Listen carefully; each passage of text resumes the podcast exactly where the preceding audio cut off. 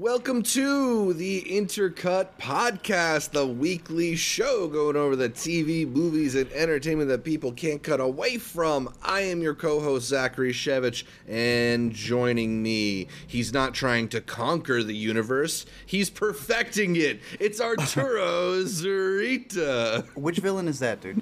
Because it sounds like every villain speech from this year. I'm uh, assuming that's, that's- Kang? Uh, that's Guardians, actually. Oh, Yeah. Jonathan Major's lawyer. I think that's the one who said it. Uh, I'm coming here. We got we have a very hefty meal of movies. I feel like out of all the mid years that we do, this has been a really strong one. It's almost like the list just wrote itself. I'm not even drinking coffee for this one. I, I'm starting just with a quesadilla. Like I'm, I'm going all in. I'm we we have Need a, a really good amount of selections. And what's crazy is that the month we're recording this in, the midway through, like our top three other picks are also coming out. But I got Mm-hmm. a group here to talk about these movies with me. So Yeah, we always like to bring on it. someone special for our best of the year lists, and some corner in some corners of the universe, they consider her god. It's Amanda the Jedi. Thanks for blessing us with this appearance, Miss Thank you so much for having me, as always. Yeah, yeah. Uh, we've called together the Guardians of the Intercut podcast to assemble our best movies of the year so far list as we do uh, each year around this time. And 2023 has been a pretty hefty offering of great movies, even at this midway point. You know, I, I feel like. Uh, a lot of times our lists end up being culled throughout the year as we see films at like TIFF and uh, throughout the la- and latter half of the year. It becomes hard to keep these year uh, mid-year movies in our best of the year list at the end. I wouldn't be surprised if my best of 2023 list in December is going to look a lot like this one, save for maybe a couple other picks. We've Yeah. seen so many great movies uh, between Sundance and South by, and just stuff that's been released earlier than we expected. Uh, you know, what, what has been your reaction to just like the amazing slate of movies so far, Art? the movies are back.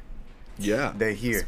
Oh, look, we're we're in a summer season that we have not felt since you know 21 was the comeback, but things were still kind of streaming. 22 people were like, all right, uh, Top Gun, right? that was the movie. But now everything's fighting for that big spot.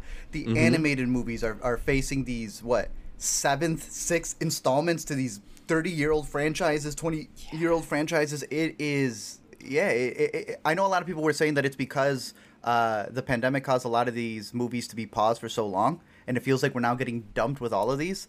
Now we have a writer's strike, so we don't really know what that other pause shift is going to be. So we may not have another 2023 summer until I don't know, maybe 25, 26, whatever the delay will be. But I think it's firing on all cylinders. The uh, idea of being able to have these movies come out theatrically, but they're still being flipped like within a month or two. Like Amanda did a whole Fast and Furious. Check that one out. She did a whole video on that, and Fast X was like just in theaters last month for my birthday. Like, and now it's Still not on is. VOD. It's In it's places. like I'm not against that per se. I, I'm still kind of interested to see how that affects box office, which I know is a whole other conversation. But the movies are still making money. Like Fast X is still a number three movie worldwide, but it's sitting at home now. Does that mm-hmm. affect And they it? think it Is did that bad. the most? Huh? and they think it did bad. Like to them, that was actually a failure because of how much money it cost to make it. And yeah, market okay, it. that's a different conversation right there. But the Yeah, idea, like, it still made the amount of money it was going to make regardless of the budget. Mm-hmm. That is another conversation about budgets. Have they inflated? Well, you know, we've spent the past couple of years on these best of the year videos discussing the split between seeing movies in theaters and and then seeing them on streaming. Like especially uh, after the during the 2020 COVID year, like it was completely a shift to going at home, and since then, then it's been like a, a slow comeback for theaters. But I feel like 2023 is the first year where I really felt the balance shift in a big way back to theaters. Uh, some of this is because we're lucky enough to go to festivals, but I saw eight of my 10 picks on a big screen rather than at home. Amanda, do you feel like you felt that call back to the cinema as well? Oh yeah, absolutely. It's it was it slowed down a bit, but it's going to pick right back up. And it felt like every week there was like something in theaters that was like big that maybe needed to be talked about, that needed to be acknowledged, and it just like wasn't slowing down and hasn't really slowed down. Yeah. And honestly, I don't think there's a single movie on my list that I didn't see on a big screen. A lot of them were film festival ones, but like still like She has a massive Yeah. iPad also, so it's I do. Big fan. I mean, that's definitely a big shift. Uh, Art, are you planning on having any more ties on this year's list? you know what? Just for saying that, I do have one tie at the end. it's, it's a decent tie, and I think you will you will you will appreciate this tie. It, it's not a bad tie, especially because it has to do with the intro that you did give us, and that's the last one that I had inkling there. And honestly, it's it's I mean, spoiling already my first pick, but it is there. Um, dude, I'm gonna pull Top that Gun, bullshit too. Then. Top Gun, thank you. Join, join, Amanda. Thank you. Uh, the more good movies, the better. Um, Top Gun was all Prime, all Dolby, all IMAX for all of last year.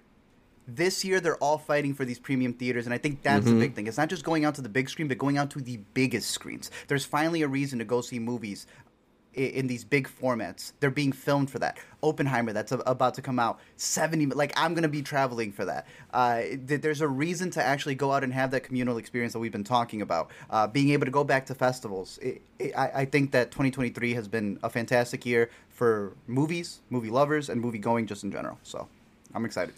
Yeah, in a little bit we will get into those best movies of the year so far. But first, make sure you're subscribed to Intercut, either the video feed on youtube.com slash intercutpod or the audio podcast available on most podcatchers. Also, follow Intercut on social media, whether it's Facebook, Twitter, Instagram, TikTok. We are at IntercutPod. That's at Intercut P-O-D, which is short for podcast. Also, IntercutPod on Patreon. You can support the show for as little as $1 a month. And be sure to leave us those juicy five-star hmm. reviews on Apple Podcasts. Rippin'. If we get to 250 five-star reviews on Apple, Amanda will attempt the top the Tom Cruise motorcycle cliff jump from Mission Impossible 7. Are you ready to get your Evel Knievel on, Amanda?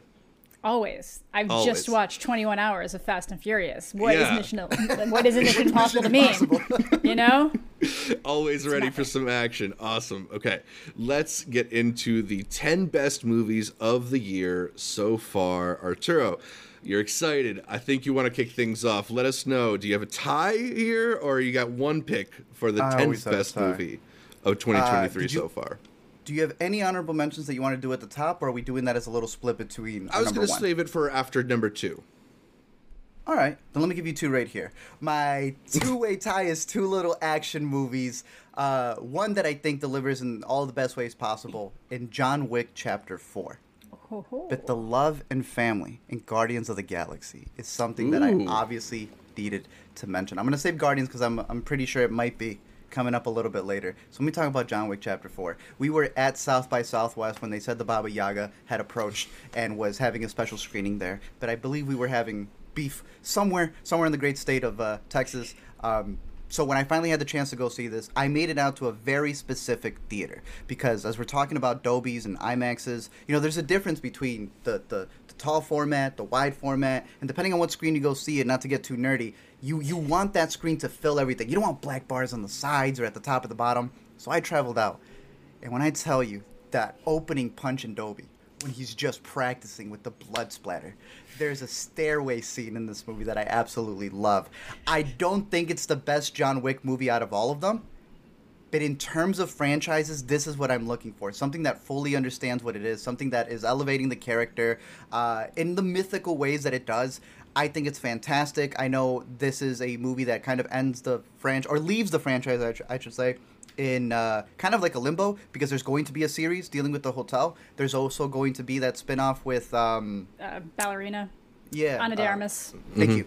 Um, and they say that's going to be a prequel. So, I, look, I'm excited to see what they're going to do with the world. But John Wick Chapter 4, I own them digitally.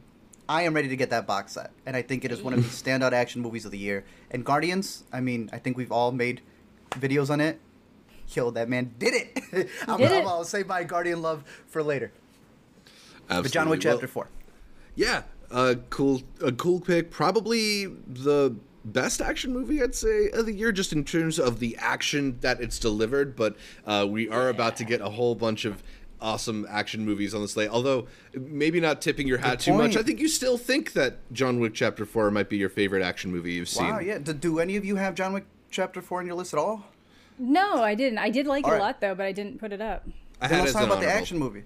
Okay, perfect. Then, uh, in terms of just action movies this year, you know, we've had the extractions. We were about to have Mission Impossible, which I had the chance to see. We're going to be getting uh, a lot of stuff in the second half that are going to be these big sci-fi blockbusters. But I think the character-driven action movies is where it's really at right, Right. now, and I think that's why John Wick Chapter Four excels because all the new characters from Donnie Yen to uh, I know the artist everybody loves. I don't know if you know her name off the top. Uh, uh, she's new to me. Um, Oh, They've Rena just been able- Sonoma.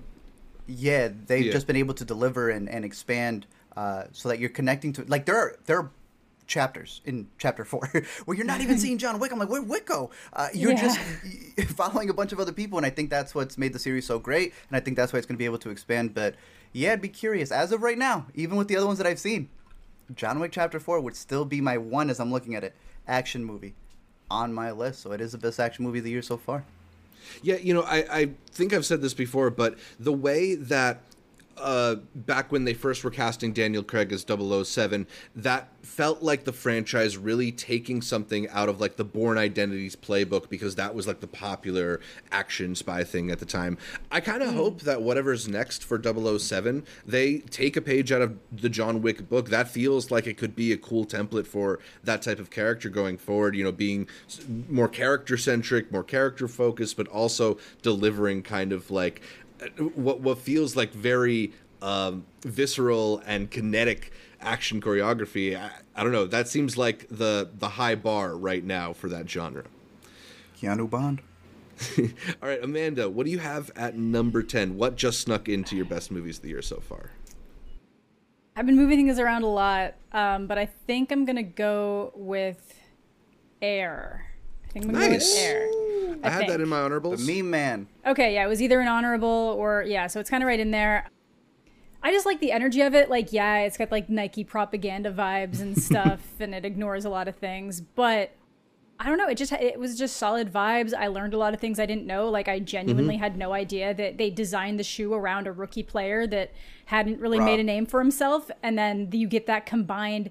Like Air Jordan wouldn't be what it is if Michael Jordan wasn't Michael Jordan who he was. You you, you see something like that and you assume that oh he was already the Michael Jordan that we've known like know, and then to find out it's not that was really cool. Um, I do think that it was like a choice not to ever have him talk really because they just didn't want to put anybody in the position of having to play Michael Jordan. I don't know if I necessarily agree with the statement of not being able to cast someone to be Michael Jordan. I don't I don't think I agree with that really, and it was a weird choice. But uh, I, I love Viola Davis in that movie. Um, obviously, Matt Damon did a really great job. Uh, yeah, I just it's I, I like movies like that. Like they, they just tend to be they, when they're done well, they're really nice. And you know, this was one of the ones I would consider uh, done well, and the, how it's fluid and and fun. Yeah, I mean, it- it's got this premise that, like, maybe if you try to explain it to people, it feels a little bit silly, but you really do get wrapped onto in up into the like underdog feel of it. The you know Yeah. Nike basketball against the bigger shoe companies w- world of it, and like yeah, you like it is again as you mentioned like a bit of Nike propaganda, but it's really satisfying, extremely Mm-hmm. well acted with a great cast, and just it's fun. It feels like if Aaron Sorkin or something were to try and take on this kind of Say material. Moneyball, dude. Yeah, that's. I was gonna- thinking it's like Moneyball. I'm like, it's kind of like why- the it's the Moneyball treatment for for shoe marketing. You know, Yeah. it's uh, yeah, Do y'all see Spider Verse as Nike propaganda? it's up there. I don't know. I think said- that's more like the culture. I think you know For sure. that but he they still care about gotta his like clear it. Someone had said, we're not, not getting too spoilers, that even in the multiverses where everything's bad, Nike's still thriving. Nike's still in driving. He's got his Jordans. so it's almost like being as honest as it could be. But no, I think I think uh, Air, Air would have been an honorable mention for, for me as well, and I, I agree. Viola Davis and the entire cast, from Chris Mm. Tucker to just the banter that the boys have. I, I like how the movie is Yeah. almost them talking about Nike on the come up, but then also how like these two schmucks in the '90s, like how, how are they still here? Right? Yeah. They're just two boys from Boston, and they somehow made it. But um, yeah, uh, I agree with you as well. They didn't treat him like the goat; they treated him like a god, and he couldn't I speak in the know, movie. which was so a little bit fucking weird. I didn't agree with that. I mean, the man was in Space Jam. the man was know? in Space Jam. He was in it, you know. Like it's fine. Um, though interested Yeah. to see if Matt Damon goes to prison, but we'll see. For all the Bitcoin stuff, the big, the, Oh, the yes, have yes, your yes. courage. They're getting. I don't think he's gonna go to prison, but they're How getting the Mappers? sued, and they deserve it. Sorry, man. He's gonna have to Bum, make a lot more uh, successful movies in order to pay that off or something. Yeah. Great Wall too. move to Puerto Rico. There we go. Pull What Jake do you- Paul, move to Puerto Rico. What do you got, Zach? Uh, at my number 10, I have a movie that I feel like neither of you was a particularly big fan of, but I, I can't shake it. And, you know, if we're just sneaking interesting movies into the list here, I think I got room at number 10 for Skinamarink. Uh, Oh, just okay. The allow it. movie, the movie that more than anyone that I can think of, like evoked that feeling of being too scared to go into the basement when you're when you're a little kid. It, it's this just very fascinating experiment of a movie uh, that is not really rewarding and really kind of forces you to lean in to even have any perception what's going on. So I don't have any qualms with people being like, I didn't have the patience for it. I didn't really respond to it.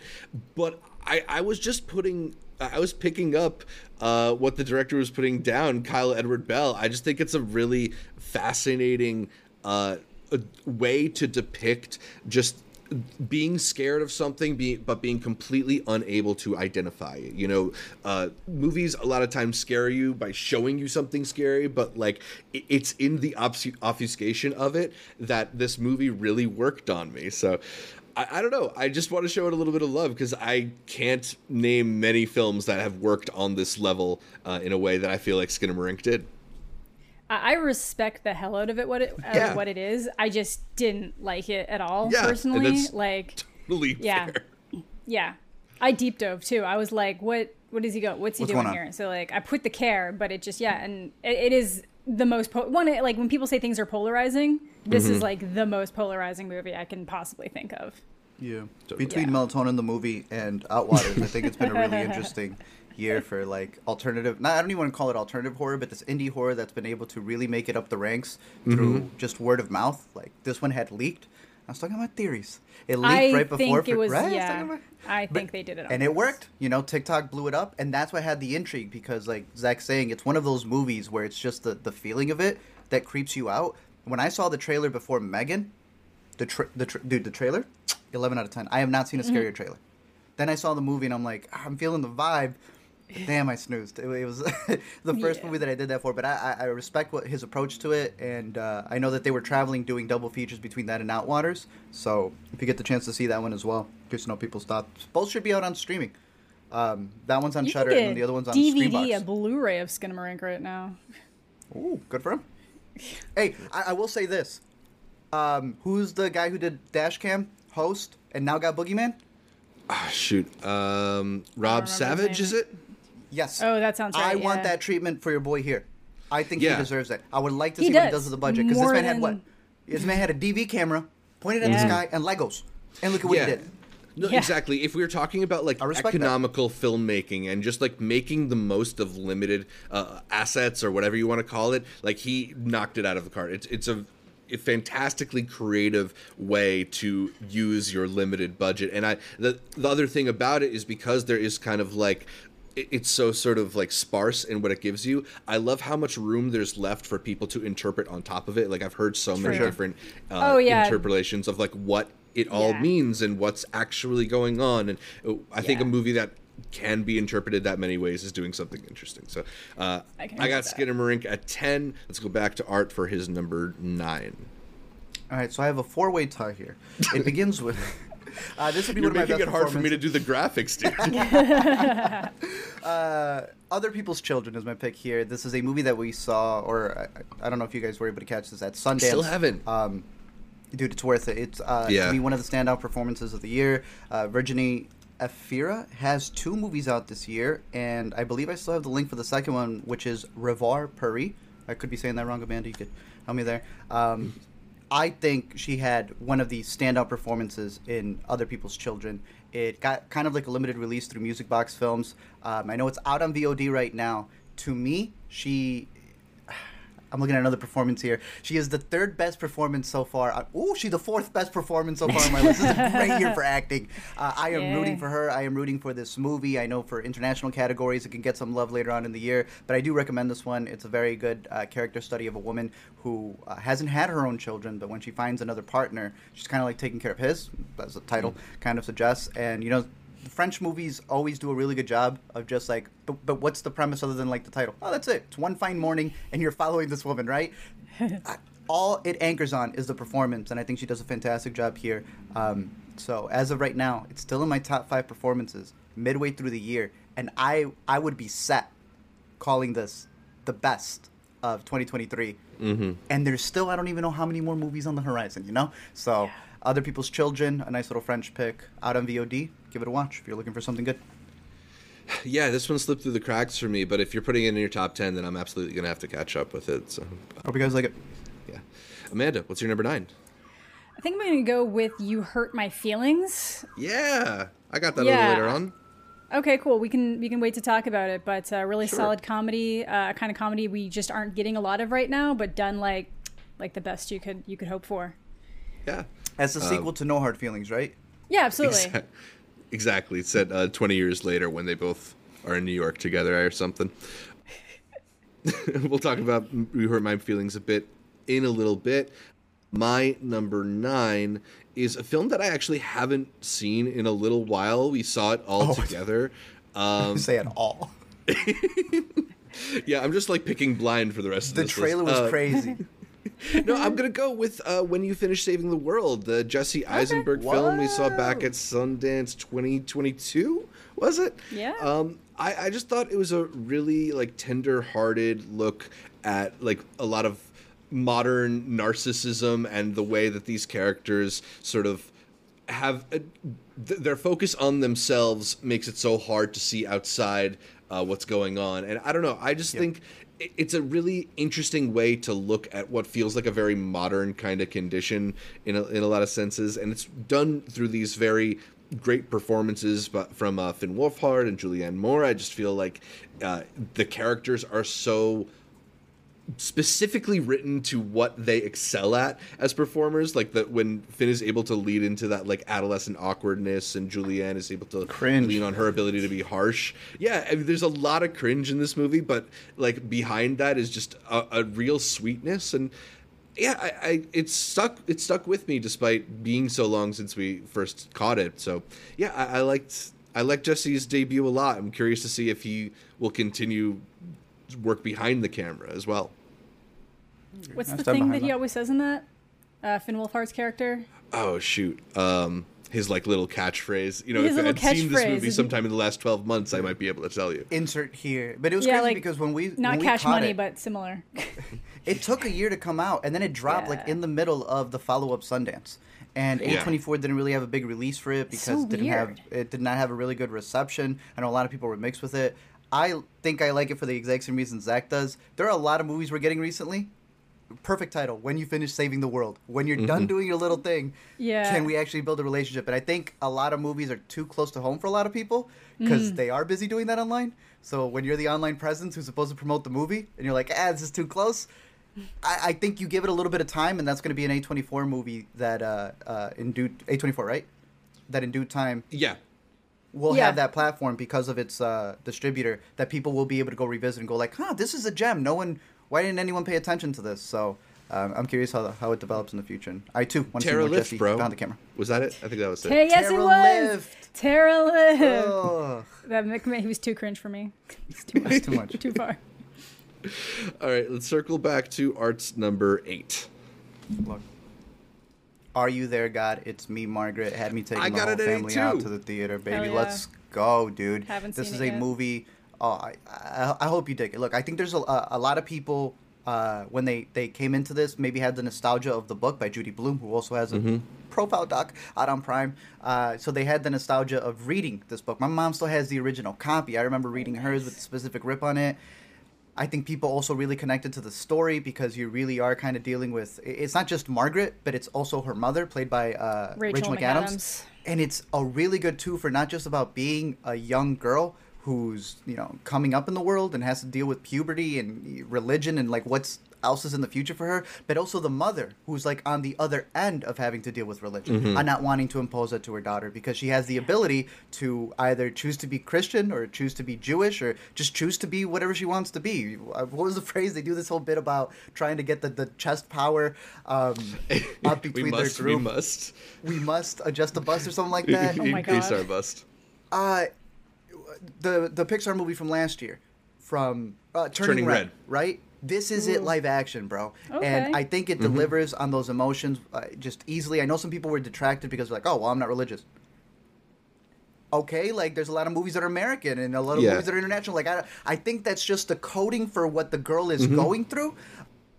No, I mean, I'm not religious, You know- and I really responded to the fact that it's like this world that's trying to like impose religion on a Yeah. person who just would rather be Ex- a teenager, yes. you know? Exactly. Yeah. See, I have my anecdote there. I didn't know this was a Judy Blume thing because I Mm-hmm. I didn't know. I, we have been getting weird movies here that feel like they're like uh, God's Not Dead adjacent, like they're Pure Flix movies. So I see Yeah, this in my sneaking. theater and I just see the title and I'm like, they're getting so many of these weird fucking movies lately. And it wasn't until last weekend or something that I was like, oh, this is like an actual movie, you know? Yeah, like this yeah, isn't something like real. some weird propaganda thing. Pure so I did. I was yeah, I was trying to catch it before before we filmed this, but uh, it's a, I hope you it- like I just it. didn't get a chance to fit it in. Yeah. I think I probably will. I like coming Yeah. of age stories. I love Rachel McAdams, so I think good. uh, yeah, I'm definitely that- excited to check it out. Kathy Bates is the grandma. Ooh. Show Mm-hmm. stealer. Uh, who plays the dad? I want to make sure I get the right brother down. Benny Safdie? Benny. Benny Safdie. Ooh, like the moment you see Benny Safdie in the trailer, you're like, "What's he doing in a movie?" oh, because it's going to be a fantastic debut. It comes from Kelly Fremon Craig, who did Edge of Seventeen. Two for See, two. yeah, that was when I figured you it out. Yeah, that was when I figured it out. I was like, oh, this is the same person as Edge of. It was like my chat. It was like my my Yes. Twitch mm-hmm. chat. Was like, have you seen this? And I was like, no. Why would I have watched? I thought they were like, can you clown on it? And then I was like, oh no, it's a real movie. Shit. Okay, I'll It's give not it a a pure chance. flicks. I'll give it a chance. It's a great flicks, Amanda. Check I it out. believe I it. highly I believe recommend it. it. Yeah. Uh, she is a director to watch for because she really, she's like Bo Burnham. No, she really understands Yeah, she young, gets it. young women in America. She Uh, and I thought this was a standout. And again, it's not even just from the girl's perspective. It's not from a religious perspective. I thought the way they handled the parenting and Rachel McAdams, I think she did a really good job. I'm glad yeah. uh, Abby Ryder Fortson left the MCU. Thank goodness she was in this and not Quantumania. So are you there, God? It's me, Margaret. Out on VOD. Definitely worth the watch. Yeah, I love any movie that's about kids or aimed at kids, but that treats treats childhood issues with like adult drama uh, seriousness. Like the Yeah. big, the big devastating thing that happens to her in this movie is that she's not able to go to Florida f- on vacation. But like it's That's you end of the it. world. It's- Yeah. like it's the end of the world because like it, it's the only it's the only bit of salvation from her existence at that point you know and i don't know i just think it's so sweet and it's so real and just like a, a real delight i don't know I, I i thought it was a really beautifully told movie so yeah kelly fremon craig anything she's gonna make i'm gonna be there day one i, I also had are you there god it's me margaret at my number eight slot Nice. uh, amanda what did you have at number eight on your list You know, I think I'm gonna go with BlackBerry. Hmm. I know we were. I don't know if anybody else has that on their Yeah, I list. got that. or higher up. I assumed it might be like honestly, it's one of those ones. There's so many of these movies. I'm like, we've been sitting here and I've just been like copying and pasting them around. I feel like oh, I'm only confident in my like top five. yeah but maybe uh, you no, need more like a top tiers or something Yeah, it's either we only need to do five or we need to do more than you know t- ten. It's like a, it's Yeah. one of those things. But I've been uh, saying.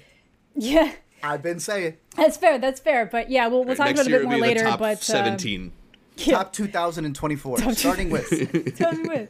I I like BlackBerry a lot because it is technically the story of like the creation of BlackBerry, which like pushed us into the the smartphone era. But at the same time, it is not remotely accurate. Like I assumed Buddy was wearing his headband the whole time because the dude wore a headband. Fuck no, Matt Johnson just decided he wanted to wear a headband, and I love that for some reason. I like it when a movie is just here's the bullet points that are correct and then we're going to make a very entertaining movie in between and we're going to make some people look interesting um, but also this guy did really try to buy a bunch of nhl teams so you know like it's fun it's From really it's really well done yeah fucking waterloo man yeah, I just love that. I said they're the best in Canada. Like it's just as a Canadian, I can accept the self dunk, but still, I was just like, Oh, it's so good. It is definitely Oh. worth watching, and it's like streaming right now on Prime. I'm pretty sure, or Apple TV. Apple TV. real? I think it's Apple TV. I'm uh, pretty I think sure. we still have a VOD over here. Ooh, Yeah. I'm But- pretty sure it was free on my shit, but What's a Canadian movie? They, it's, it's yeah. Lucky you guys. look at me. You Canadians Yeah. win today. it's really fun. Yeah, it's, it's All gonna be right, higher so- for us. Blackberry, a big win for Canada. Number eight on Amanda's list. We'll talk about it more a little bit later. Art, let's go back to your number seven. I apologize. My next two picks are not recommended for anybody. Oh shit. This next one is a three-hour epic that I knew you were gonna do I- that look. I, I tried to keep it off the list, and I just fine. I could not. This man has made two other movies that have topped my list. When it comes to this one, it's just a matter of time letting you know that as cringy and as terrible as Beau is Afraid can be at times, there is no way that I can keep it off of my top 10 list when it hasn't left my mind. I think Beau is Afraid is a film that really gets into the psyche of a child that never really grew up, who has felt. Uh, how, how do I put this? We, we kind of had the discussion in our A24 bracket as I crinkle all the way. Uh, in our A24 bracket uh, it, about uh, how he had Hereditary, how he had Midsommar, this idea of the family and the people around, around you kind of affecting you. Spielberg made The Fabelmans, where he's just like, yeah, all the metaphors that I had in ET and everything else, I'm just gonna put it straightforward. yeah. My, my man, they let my man cook really early in his career, and I know people hated it. But I think in due time, I respect the hell that he was uh, uh, out of the fact that he was able to do this as his third movie. I think it's a good thing that some people are going to want him to reel it in. But I also think that him being able to go all out and be able to, to take the, the swings and misses and everything else that he has makes it such a fascinating movie that while it is too long, in parts, there is so much to dissect. I think at least for that first part, mm-hmm. when That he's is still great. living in his apartment. That's amazing. The Talk best about that. hour That of his is- career. That is some of the best. I was so I was like, yes, this is so good. This is different, but the same, but it's something new. And then they derail it. It's like this whole idea that like there's so many ways you can look at it. Is like, is this world really this crazy? Is that a slightly altered thing, Love or it. is his anxiety so fucking heightened that this Love is how it. Mm-hmm. he sees the interactions? And that's more what it feels like. He is his mind is creating this false reality for him where everything is like a constant 10 out of 10 or a Beautiful. 15 out of 10 threat and it's so fucking good and then he gets fucking hit by something and we're off on a whole ass different trajectory where i'm like okay i'm still i'm still in it and then I'm like let's see what they do with this and then they just don't and then we're somewhere else again Farther and farther away. At no It's point when the GPS said rerouting did he Yeah. ever pay attention He and go never back on course. And that's crazy. Look, Yeah. there there are sections in this movie where you have no idea what's going on, but on rewatches, uh, rewatches, I swear it's a puzzle piece. I Mm-hmm. think you can emotionally just give yourself away to this movie and understand, like you were saying, the anxiety and this Yeah. world that he's building in his own head. But then at the same time, they leave you clues. I think it's worth the rewatches. I, I think that he puts things from the beginning and such that this movie's going to be talked about for a long time. I'm sure Yeah. people will make re-edits of it or we'll, we'll try to oh, shorten I'm it. sure But then I start thinking about what can you cut out that isn't something that does play a factor later on.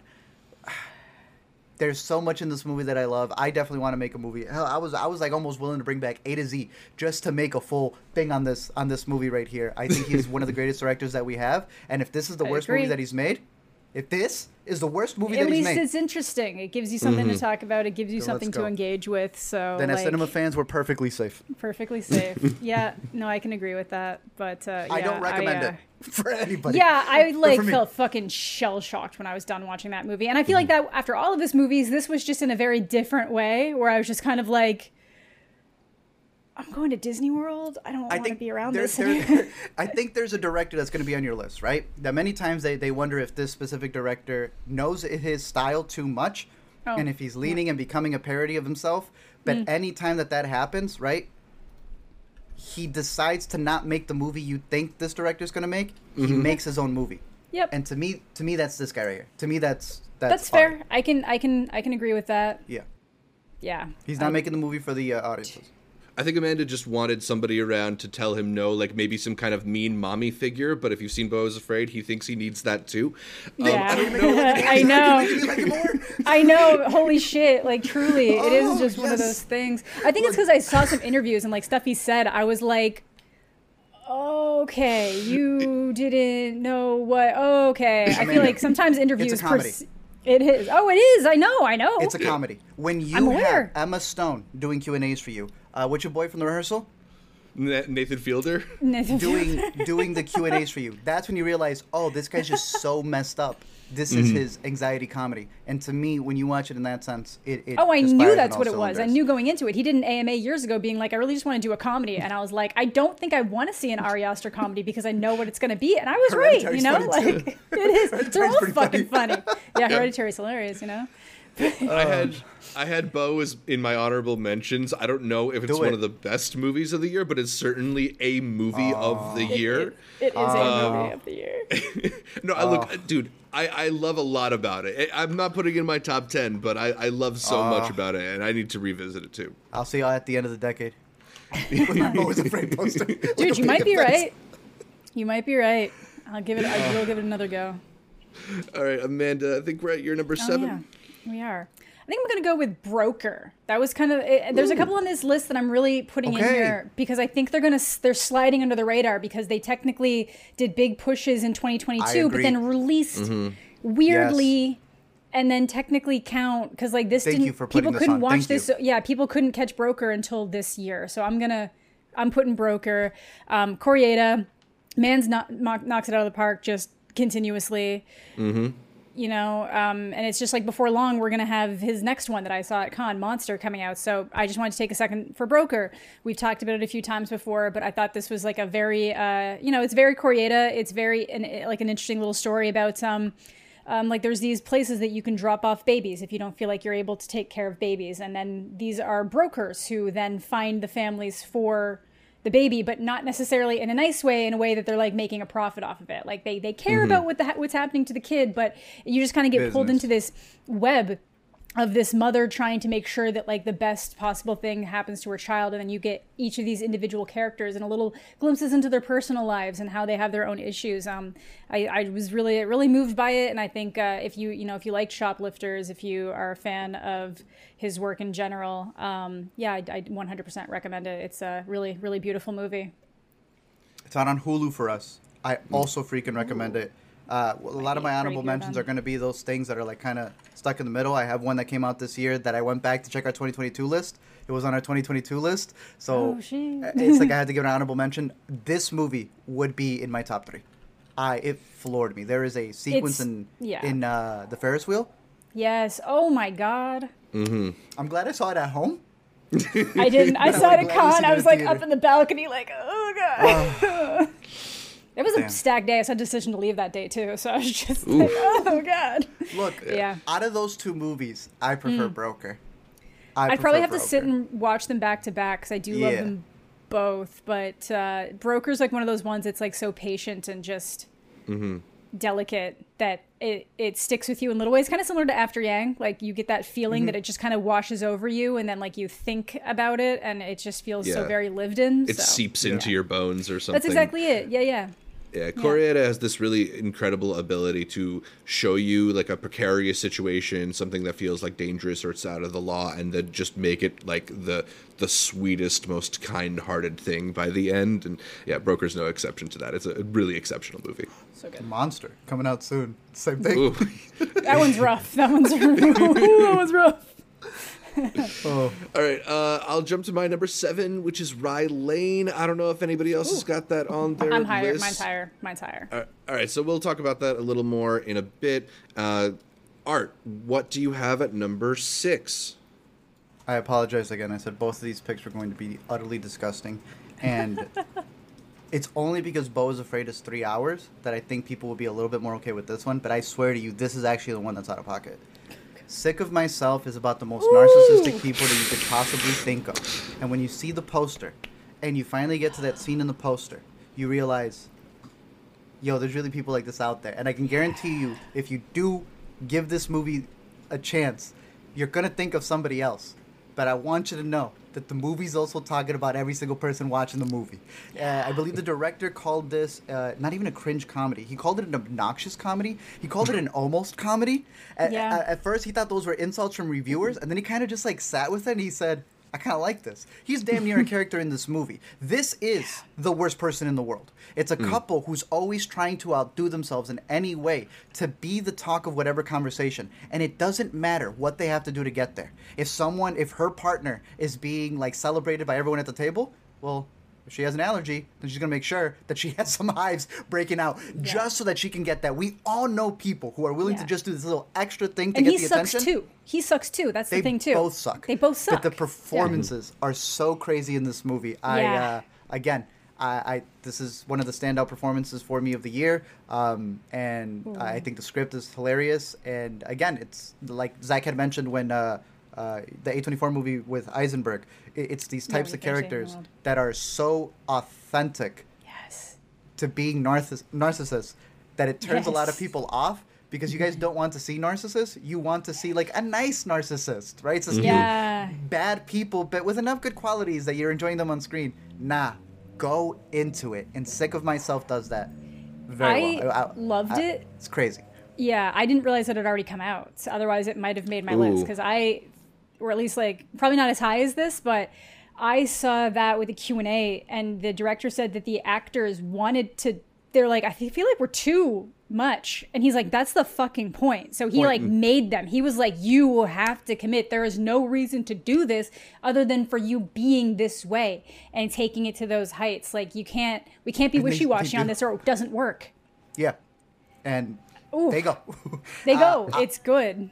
It had a limited release. I know it played uh, at some uh, art house theaters. It is Okay. on Apple counts. now, but it's getting like so limited. Like it's not on Vudu. It's not on Google. It's Oh. only on Prime. Only on uh, Apple to purchase. Again, like with Beau's Afraid. Once it's on streaming, give it a chance because I don't want people Yeah. to go to the theater to watch Beau is Afraid. I don't want people to rent this one and then be like, "This is a miserable experience." Yes, I am pitching you misery, a miserable comedy. I like this one a lot more than six. Bo. I will say, for someone as an as a Beau kind of hater, little slight Beau hater, sl- uh, a Beau questioner, and, uh, I like this you one a lot. You and uh, what's his name? Uh, Blackberry. Yeah, Matt Matt Johnson. he went on a whole rant He- just hating Beau is afraid. Yeah, he's been saying some of the worst shit in some of the interviews, or like at least I I, respect that. it. I like that you're just going I off, but. I'm just like, Yeah. in this area we're the same. I I'm like I respect you. Please go in on Arias. Brave He's enough to have an Under Silver opinion. Yeah, he's he- brave enough to have an Under the Silver opinion Lake. these days. Under Silver Lake is great. He was wrong about that. yeah, he is wrong about that one. But yeah. Uh, this is the movie that I had really wished that I, I caught before we made this video. I'm, I'm sick of myself for not having seen Sick of Myself, but uh, thank you for another recommendation. We'll, we'll catch up with it soon. Amanda, what is your number six movie of the year so far? I'm gonna go with another one that I have talked about before, but I feel like is probably kind of like I think it's just starting to get released and might sneak under the radar. Is Eight Mountains. Um, which uh, was my favorite out of Cannes last year. Um, again, this is it's kind of a slow one. It might not hit for any uh, like everyone, but I just think it's such a beautiful movie at this look. Uh, between this relationship between two two men who've known each other since they were children, uh, you know, you know, came together in, under very weird circumstances, and then just the directions their lives have gone on, and just uh, you know, the relationships they have. It's all basically under the perspective of one person, and a lot of it has to do with the relationship with his father too. Um, I, I was just really moved by this one. This is like one of those ones that I was sitting there watching, and the more I, I was left thinking about it afterwards, the more that I just really fell in love with what it was doing and what it is. Uh, and it's beautiful from the top down. It has some of the nicest shots I've ever seen in my life. Um, just beautiful landscape work. And instead of it just including it for the sake of including it, it all really adds to the story, plays into the story, and, and fleshes out the, this world that we're, you know, being being shown and shared. So I, I uh, it's one I definitely recommend, and it is probably going to s- slip by a lot of radars with all the uh, all the heat coming out lately. Agreed. Uh, Uh, Zach, did yeah. you catch this one? I s this is another one that I need to catch up with. But we have our review from Sundance up, and it's one of those videos we get we have where we just keep getting these comments like, "You guys were right. This movie is incredible." Oh, nice. Hell yeah. Um, I need to watch it again because we caught it on an iPad. Eight o'clock in the morning before we had to go to a screening. Oh, damn. But I had to because it was the only time I was going to be able to see it. And this director made one of my favorite uh, international Broken films, Circle which is, uh, Bake Broken. Down. Yeah. Bro, it's so Breakdown, yeah. good. So you know the patience in this movie, I need to see on a much bigger. What's that? Ooh. Oh, it's, a novel. It's based. It's a novel. Like I literally got out of the theater. I saw that it was like based on the novel by, and I was like, How is it? fucking added it to my cart. It's good. It's it's it's real good. It's got a similar vibe to just kind of the narration that the that the movie has. It's uh, because it's like based on his sure. his life, so it's like really. Yeah. I have it as an honorable mention right now, but once I see it in a bigger screen, Amanda was talking about the landscapes. Bro, Mm. they live up to the title. There is a walk on mountains. It should have been seen on the biggest of screens. See, We were talking about all these massive movies, you know, the Mission Impossibles and what's going to be coming up with Oppenheimer. No- Some of these art house movies deserve to be seen on IMAX screens and the like because they're not playing around. All right, so Eight Mountains is Amanda's number six pick. I'm going back to something Amanda picked earlier for my number six. It's You Hurt My Feelings, caught oh. back at Sundance. The film written and directed by Nicole Holofcener. I just find this movie to be so like sweet and interesting and well observed. You know, hmm. it, it because because it begins with this I this problem of Julia Louis Dreyfus's character overhearing her husband criticizing her novel, and then it uses that as like the starting point to sort of dissect like what even is a problem in a relationship. Is this a problem, or do we just need to reset our expectations? And I don't know. Mm-hmm. I think there are a lot of movies out there, shows out there that try to replicate what it's like to be in a relationship, a romantic one or not, like friend friend relationships, familiar familial relationships, and few of them feel as like true and as like messy but okay in the end as something like this while also being just delightful and full of very funny jokes. So i i'm i just really respond to something that is as as relatable and as easy to watch and enjoyable as something like you hurt my feelings I agree. This almost made my list. Yeah, I think that it's also just like a good one that like really anyone can watch. But even if you've been in like a long term relationship, it's like you know sometimes you watch movies and you're like, ooh, if you have like a little thing wrong with your relationship, you probably should never watch that with the person that you're with. this is one of the most ones that's kind of safe because Nah, it's like, do it. What would you want? Pull the band I agree. I agree to pull the band aid, but this is just one of those like I can show this to my parents and not have to worry about them being like. That's fucking good. That's a compliment. Wow. Yeah, yeah. nice. Not Yeah. that that ever happens. I've really never shown them compliment, some. Yeah, I've never had to show them something where I'm where I'd have to worry that it would cause a fight between them. But this is just one of those ones. Like it's about a long term relationship kind of disagreement and hurt feelings that just happen in any dynamic and relationship. Mm-hmm. But then it deals with it in a nice way. That like at the end of the day, is there really a correct answer? Because it's just how someone feels, you know, like yeah. So I, uh, I I don't know. I really I really like it. I love all of the kind of different character interactions with this. Um, it's just one of those like really genuinely solid comedies. Like I said earlier, that like we just don't get much of anymore. Um, and it's done well. Like it's so easy to just pop out these like I don't know. I don't want to call them middle-aged comedies, but like comedies with like middle-aged actors or people that are like in marriages. Yeah. I, I feel like people shy away a lot from marriage comedies if it's not like younger on or earlier on or, or like old people versus Right. young people that's a really common thing this is just like these are very real contained issues that everybody is going to have to deal with to some capacity Right, or or that the focus in those relationship type of movies tends to be on like when they got together or why they broke apart, and this is just like how they Or continued to continue. be in a relationship. Yeah, how they continue, like the the ebbs and flows of relationships, the ups and downs, but like not in like the overly dramatic way that we get either. Just in like Yeah. this seems like such a trivial thing, but you can see why it could become such a big thing. Um, so I Yeah, really I really I like this that. one.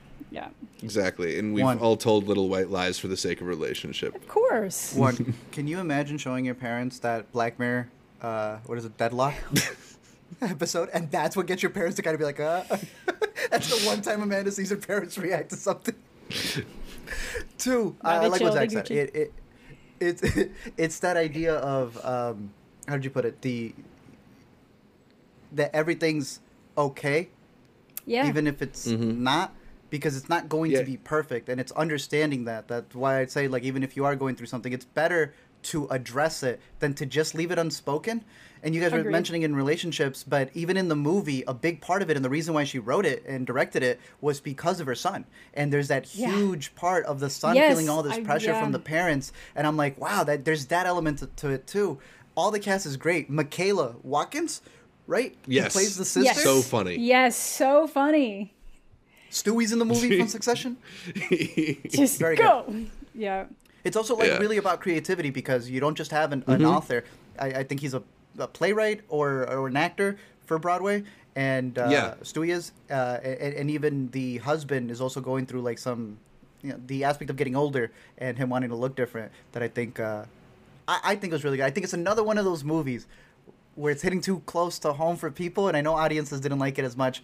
Uh, as it rolled out, but I don't know. I I know it's out on VOD now. A24 did their, their little store rollout, and uh, I'm hopefully- surprised people didn't like, like- it. I know, but I, I maybe when it comes out on Apple TV, I feel like this is an When Apple people can TV just Plus watch it. movie. Yeah, I'll make my parents watch it It's- because I think they'll actually like it. Like sometimes I'm like, I just don't know what you people will like, but I can't imagine them not liking this one. So Yeah, I mean, it's just so like kind of small in, it, in its scope and it, in its ambition that I wonder if it's maybe not like a go out to the movie theater and be wowed by it movie, but That's if it's the kind of movie that you like discover on streaming or you rent it one day, not suspecting much, and and then just find what is like a really great hidden gem. I can agree Also, with it's that. an I can see adult comedy. sure. Comedy, an Yeah. adult Yes. comedy that respects adults. Yeah. Yeah. Yeah. It, this should have been As in my top should. ten. I'm gonna be completely honest with you. I just want to. I want to put Yeah, John it's Wick probably there. too. It's, probably yeah. too low in mine. It's just like one of those things that so many of these movies are just. But it, but They're it good. It's a good Zach year. counts them all at the end, it deserved to, to have a, a, a three for. So, uh, three way tie: John Wick four, Guardians, and You Heard My Name. So we can include it. I can see the through line. It's fine. Family, Family. Yeah, right. Always, always. right. Throw fast X. I'm not even Alright, joking. so, uh, almost. Thank you, thank you. At least Jason Momoa's performance is definitely a top ten performance, right? Art.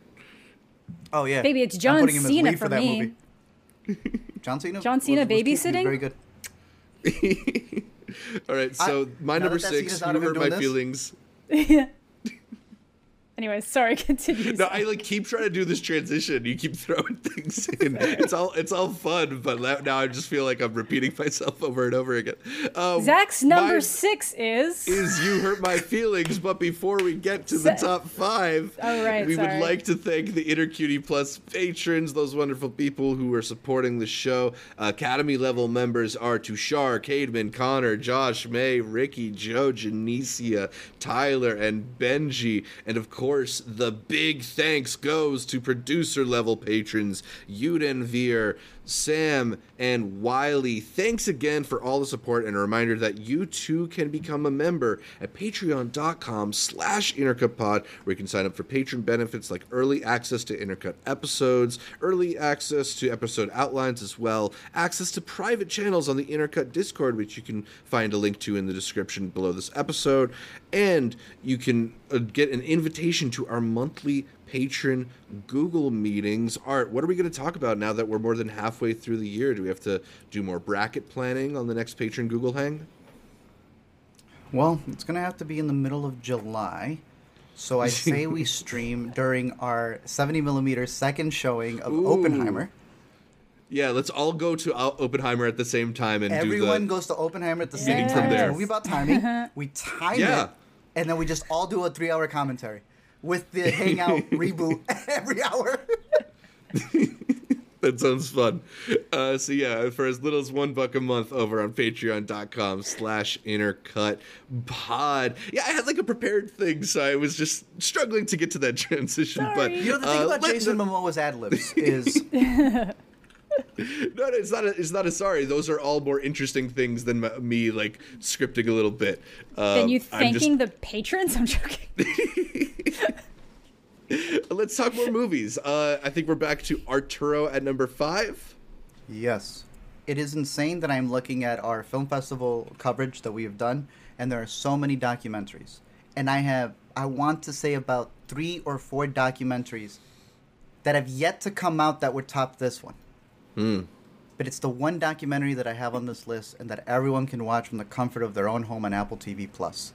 Still a Michael J. Fox movie is a film that I thought was going to fit that thing we always talk about. I just mentioned with the Judy Blume doc, a profile piece that doesn't want to get too deep. You know, it's 90 minutes. It's just going to be a little bit of fluff, re- re-going through the actor's career.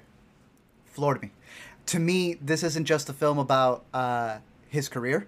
It's about everything that he's gone through. Uh, when you see, obviously, uh, you can guess it before going into the movie, but the uh, the double meaning to the title, still, Mm-hmm. uh, in terms of how busy he was in his career, and then what would happen l- later on in his life.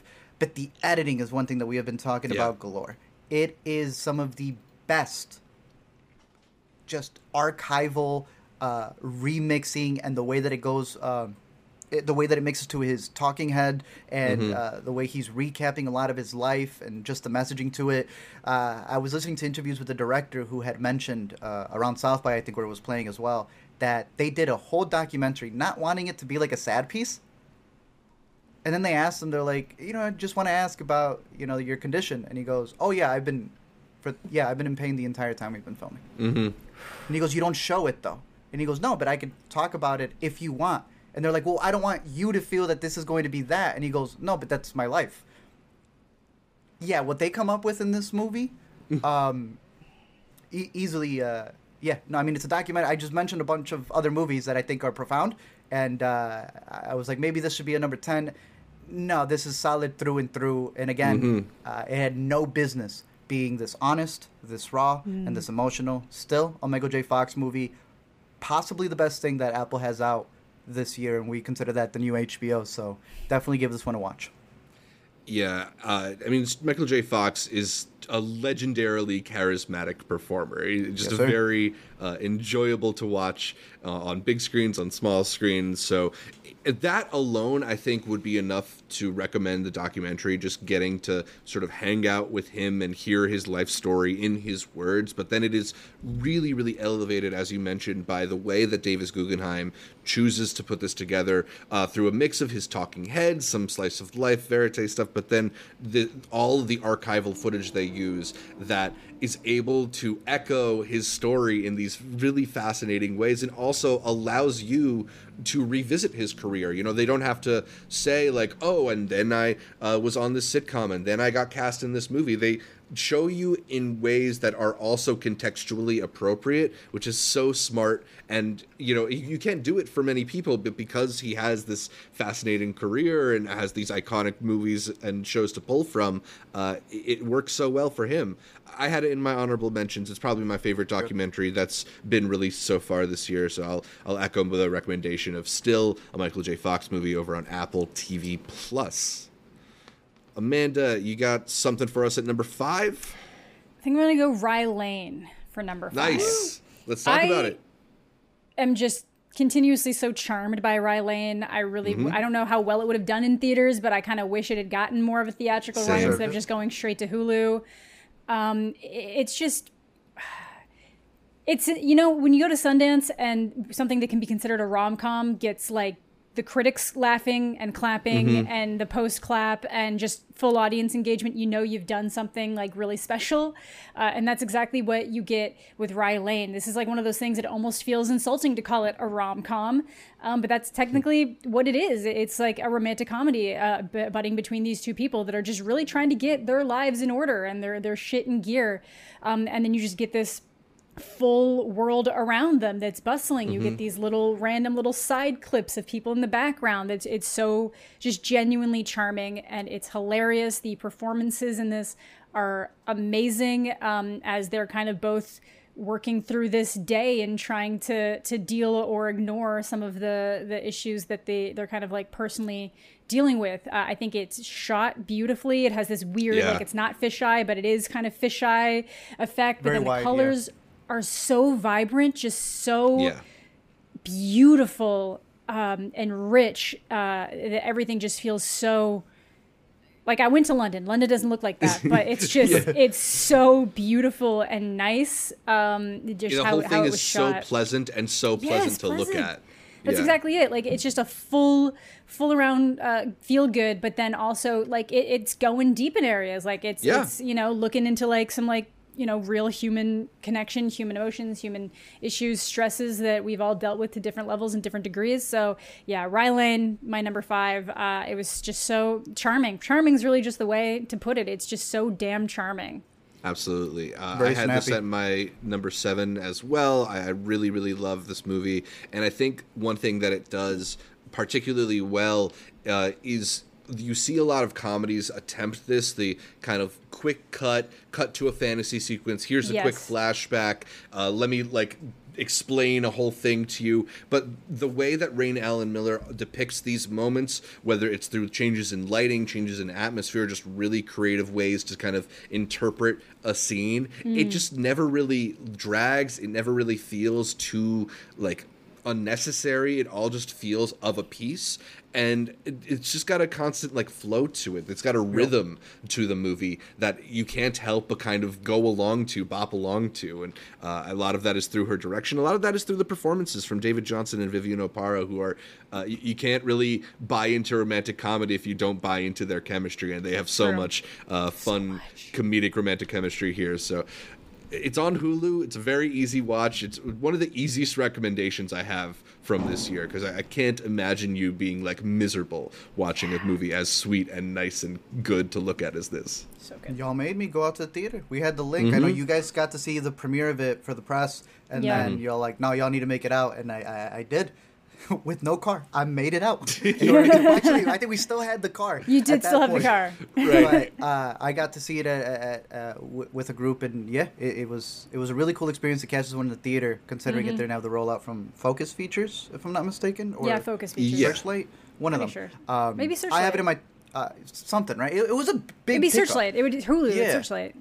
Yeah, you're right. Yeah, it's Searchlight. Um, I have it in my top 15 right underneath You Hurt My Feelings, so it was budding there to get to the top. But Hmm. uh, yeah, I highly recommend it. And the, the cameos, the side characters, Ooh, so all of that fun. That's what I fires. mean. It's so rich. And the way y'all were talking about the uh, the editing and how snappy it is, this is what other movies are missing. We had talked Yes. about like the blackening and other movies where it's just like, oh no no, you have the script and everything down, but like, don't film this like the older comedies. Do give some different flavor in there, and the way that this approaches scenes, and like you were saying, the way it captures emotions through its colors, through its like honestly even VFX things that it does in the movie.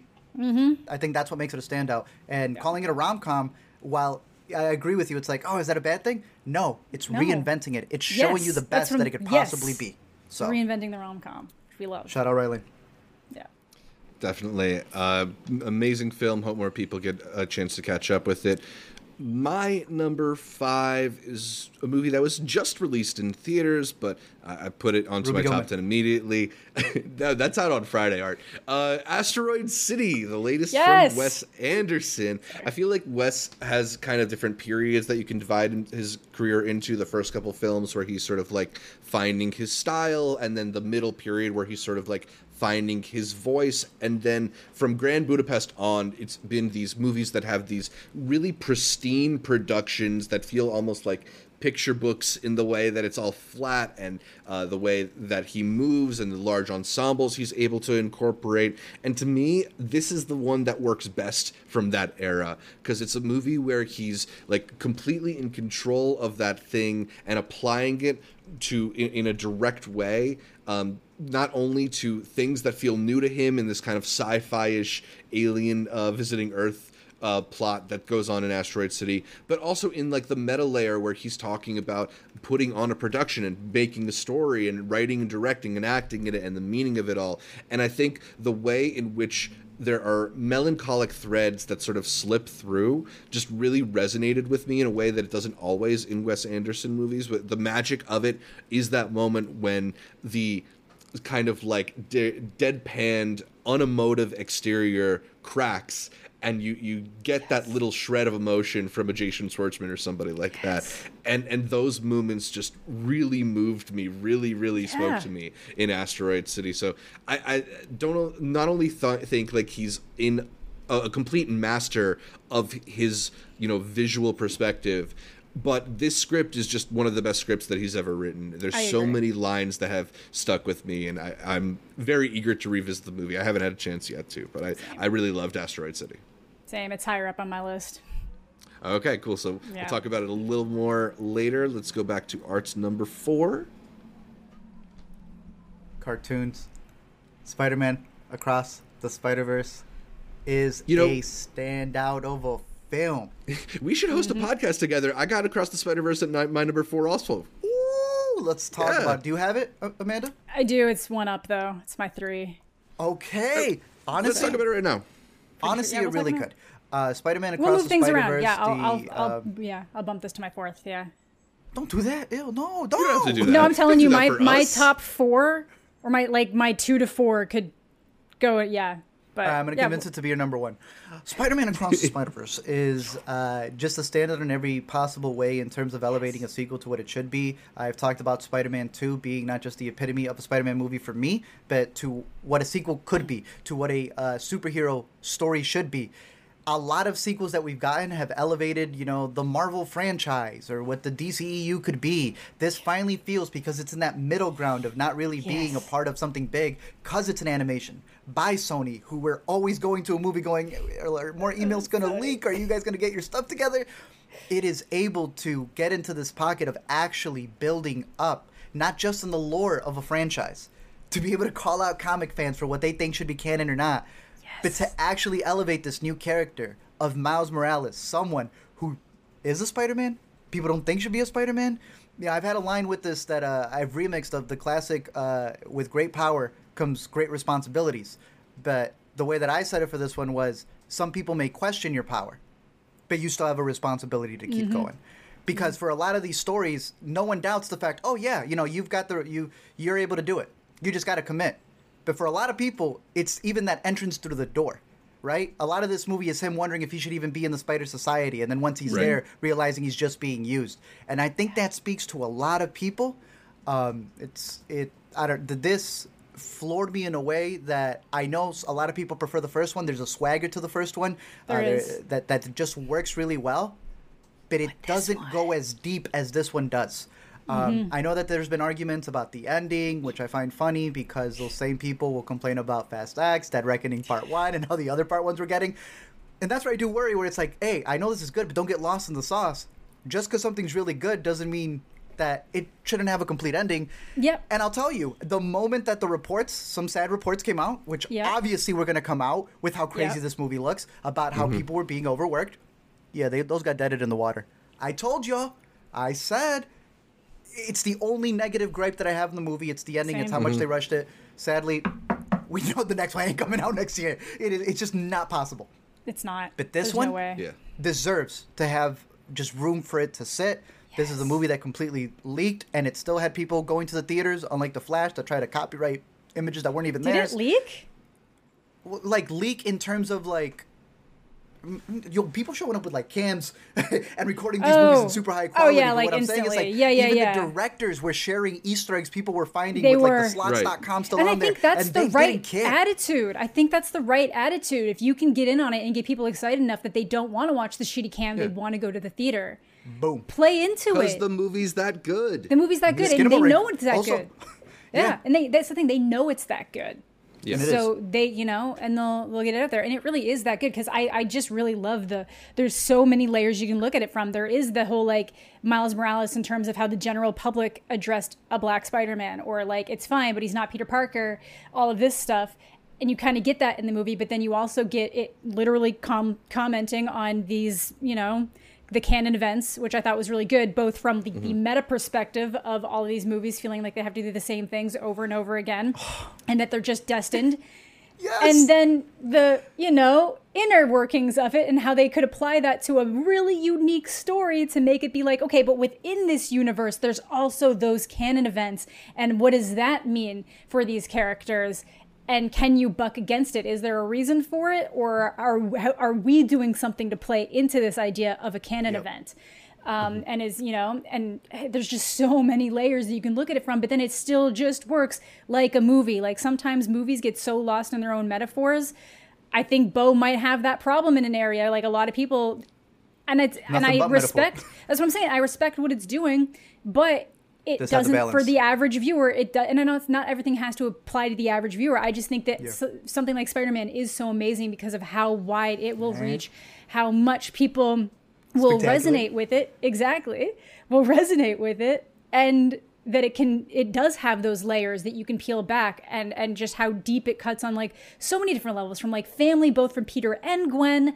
Mm. just i can you can't say enough good things about this movie again until Yeah. you get to the horrible working conditions. But like as a movie, you can't say enough positive things about it. And the only Yeah. thing that kind of stops it short from being what I would consider to be a 100% masterpiece is we don't know how this is going to turn out at the end. I do think that there is a little bit more resolution in this movie than some people want to admit either things that played out or because you know maybe they didn't quite like miles still even you know but you know oh, But that's a spoiler. You might want to cut that you want to cut that. But that's what i mean. So we didn't but he kind of did. So we just don't know how it's going to play out.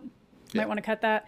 But I'll, I'll put a little beep or something. a little beep. It's like you know there's things that get resolved even if they don't necessarily yeah they, they there's things that get resolved even if they don't technically get resolved. And you can there's there was a lot of really good work uh, put into that. Yeah. and i think that like gwen having a story arc is still a character in the Best movie having a complete story arc not just it's, Miles' it's not just miles story you know We that's we and they tell you that an from the beginning yeah we, We did, spent we an spent- hour gushing about Spider Verse already, and there's we did. clearly Yes. want to keep doing it because it is Yeah. that good and that deserving of our love. And you know, we, Yeah. we all have sort of alluded to uh, the the working conditions, and this isn't meant to say to, to like absolve anybody of, of wrongdoing, but like you look at a movie as beautiful and uh, as uh, Across the Spider Verse was, and it looks like a movie that was labored over. It looks Yeah. like a movie that the the details were all paid attention to, and it, it resulted in a really amazing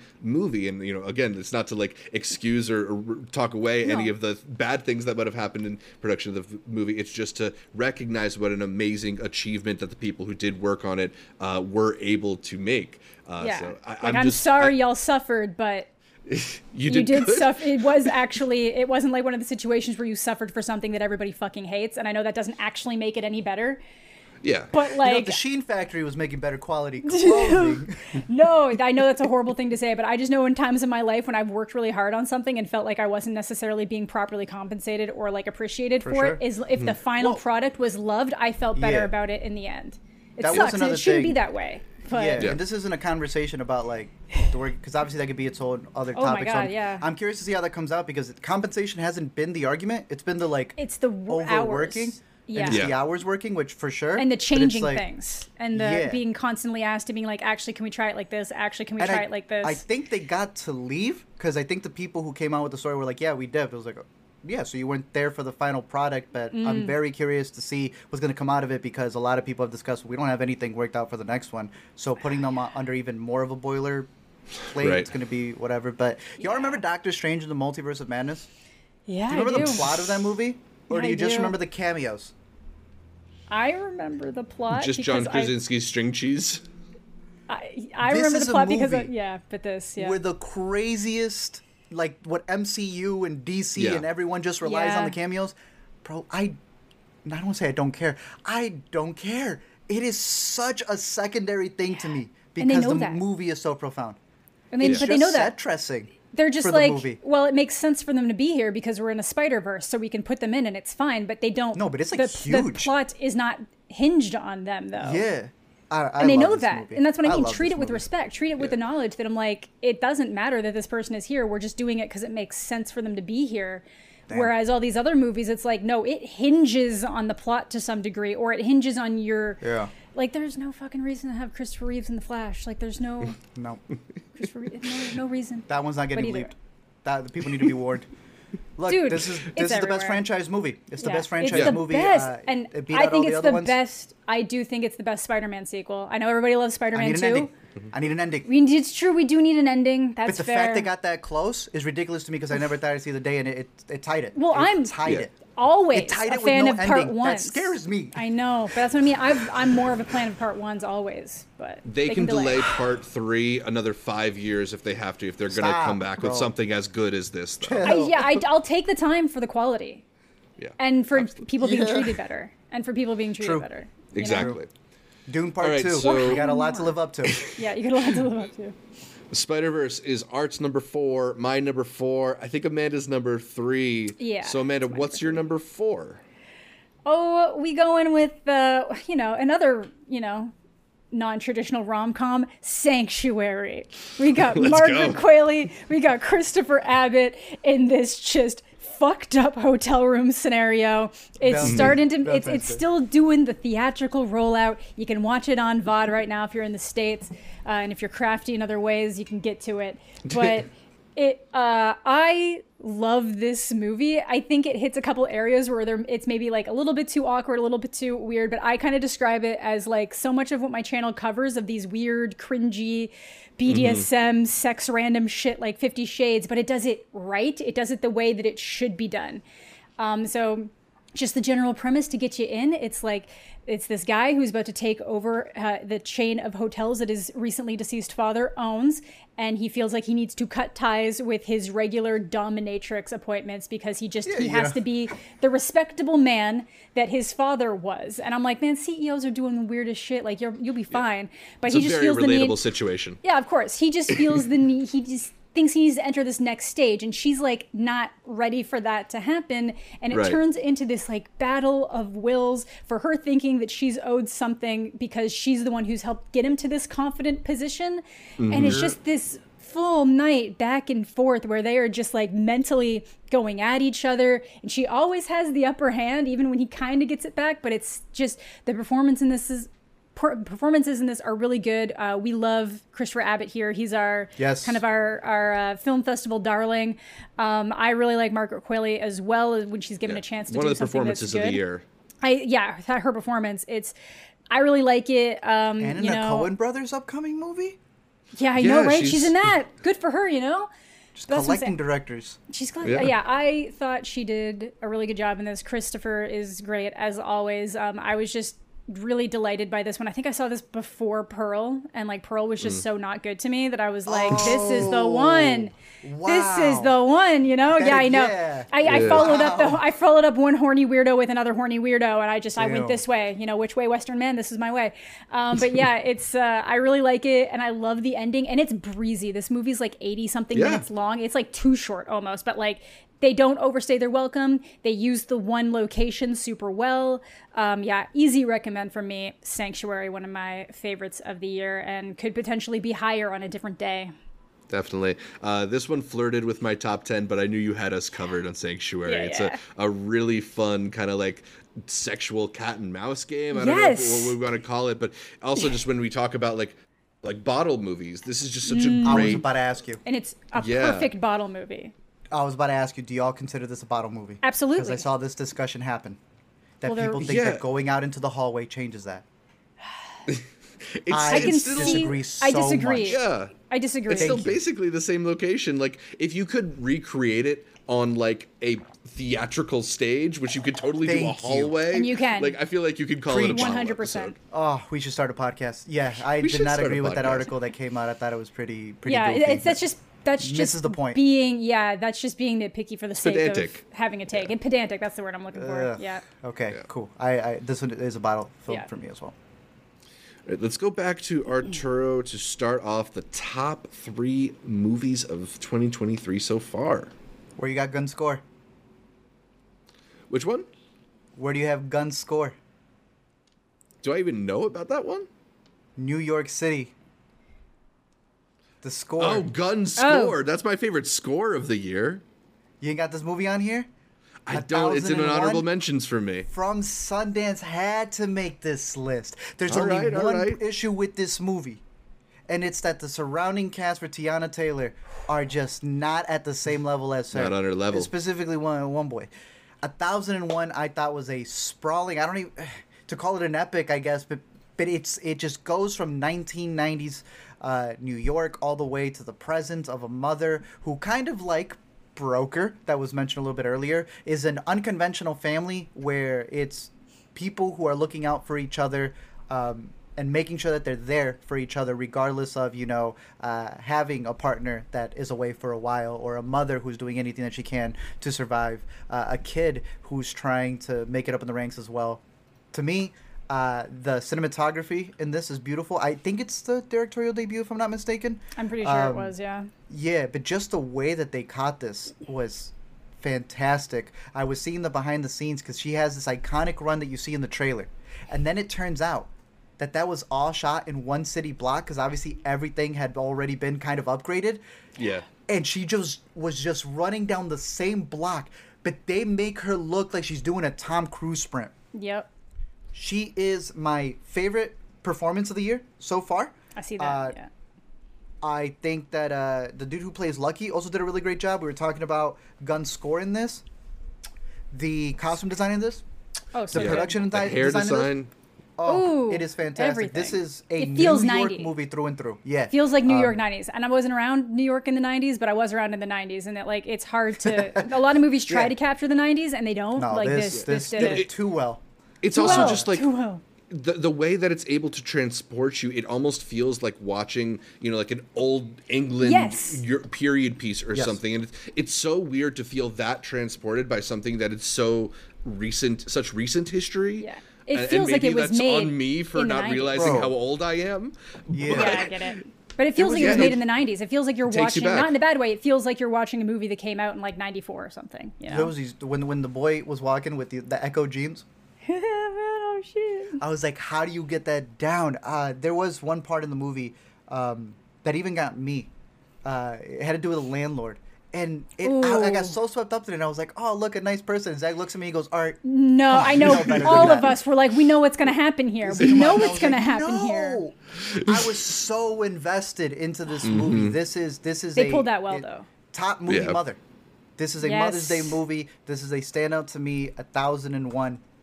Please watch it. It is out on VOD, but I think is on. Zach just had it as a uh, what to watch. I think it's on Peacock. I'm, I I don't know who picked it up. I thought it was a Prime movie for the longest time, but Yeah, it's on uh, I know it's streaming. Yeah, Peacock. So Nice. uh, yeah. Also, I uh, would- Teyana Taylor got like a Nike release this year, and uh, they're pretty they're pretty nice shoes. So like she's having a She's year. rock. You know She whether you're ready to hear about best. it yet, but she's Ooh, she's having a year. Yeah, she's having Like, a moment. She's having a moment. That's a generational talent right there. yeah, In, Yeah. in yeah, so many absolutely. ways. it's surely going to be one of those performances that people talk about when it's like, why isn't this person getting an awards love or Yeah. making their lists of like No, biggest no, no. Oscar She snubs? needs to.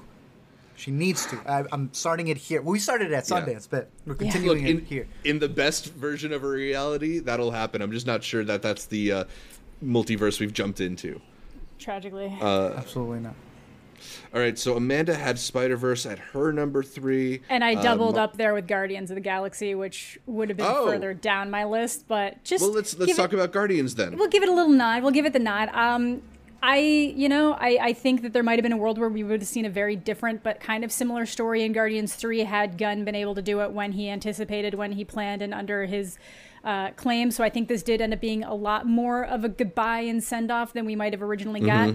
But he nailed it. You know, the man stuck the landing. The man stuck to his guns. I didn't even, you know, as I was saying it, but like, you know, he it's his genuine love for the characters that made him come back after this, you know, company just royally fucked him over on like a flash decision. Um, and you know, he's got that enough pull that like the, their direct competitors were like, yeah, you can go direct another movie for them as long as you come back to us. Uh, and, and and Disney was willing to be like, yeah, please come direct this movie for us. And it's that it's like the love of the characters, and you feel that love in every moment of this movie. Uh, you get the completed Rocket story. You do get a huge follow through and, and completion with Star Lord, and there's just not a damn character in this movie that doesn't kind of get their moment to shine or grow. Uh, I think it was handled uh, beautifully. It has really great action scenes as well. A villain that actually feels uh, menacing and, uh, you know, kind of like another one's like, I can understand why you're doing what you're doing, and I still hate you, which is always good. I feel like villains tend to lack a lot, uh, especially in the Guardians movies, honestly, but I never care about Yeah. that because the main characters are always just so good and compelling, and I'm always going to care about them most. So uh, I'm glad we got James Gunn's Guardians of the Galaxy Volume 3 because nothing else would have mattered, honestly.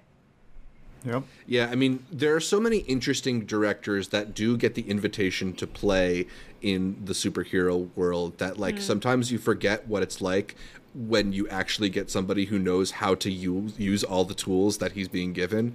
And, and James Gunn is just one of the few people who has made that jump from smaller films to bigger films, but doesn't feel like he's been like hampered really in any way at all. In fact, like rather than bend to the will of a Marvel or a DCEU, he will bend those universes towards his interests and Yeah. to the types of movies he likes to make. And there's some like gnarly stuff that will remind you of the movies he made early in his career Yeah. in Guardians 3, but he's he doesn't just sort of like do it on, on a whim. He's like really integrating it into what these movies can be. And uh, I I don't respond to a lot of these films, but I thought Guardians Three was one of the best superhero movies we've had in a long, long time. Yeah, so, absolutely. Uh, I had that in my honorable mentions. I, am glad that you uh, put it this high up on your list too.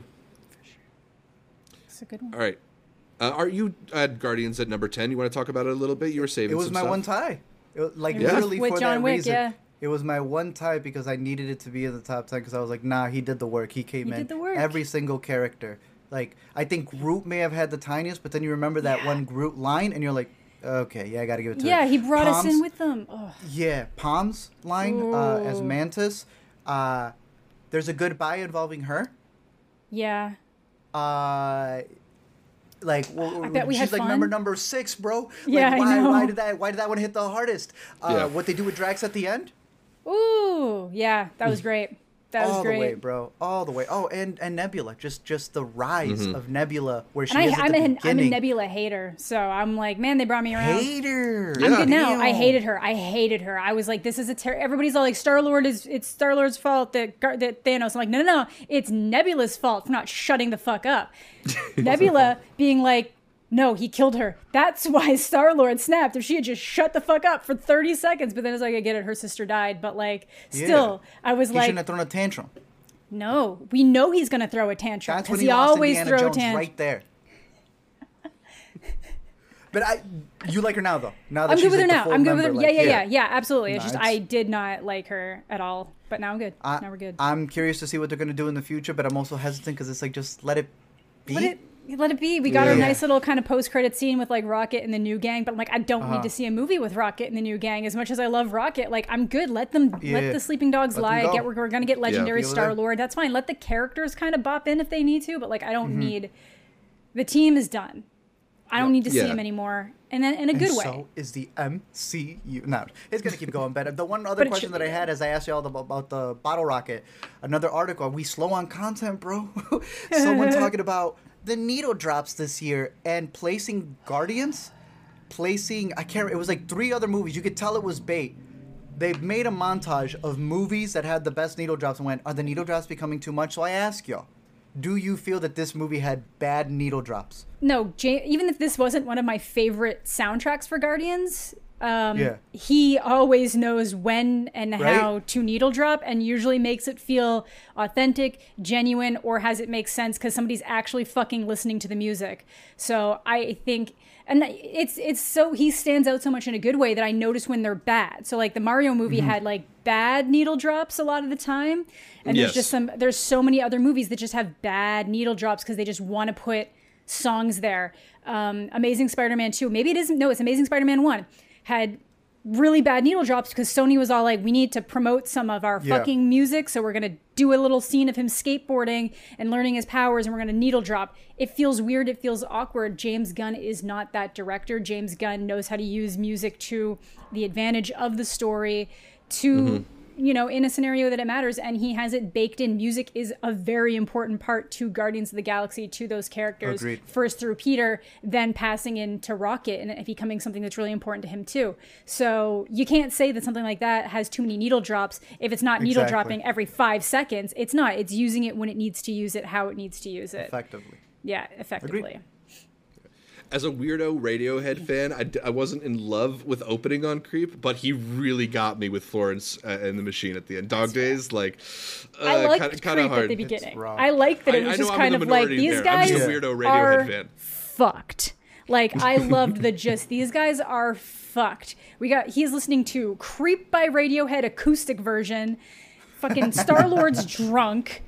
Like they're You know that Patrick O'Neill fucked. clip?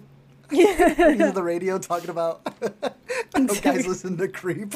the, you know the Florence Yeah. and the Machine part that Yeah. got me was Uh. realizing when the song came out and that it would be considered a classic, Classic. alternative song.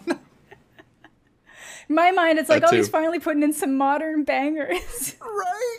And then I realized and it's just like early two thousands. Oh, that would hurt. But uh, yeah, Yeah. Zune no, era. I, I, I, I'm glad y'all agree because I think when they do it correctly, uh, you know, It, it Guardians one.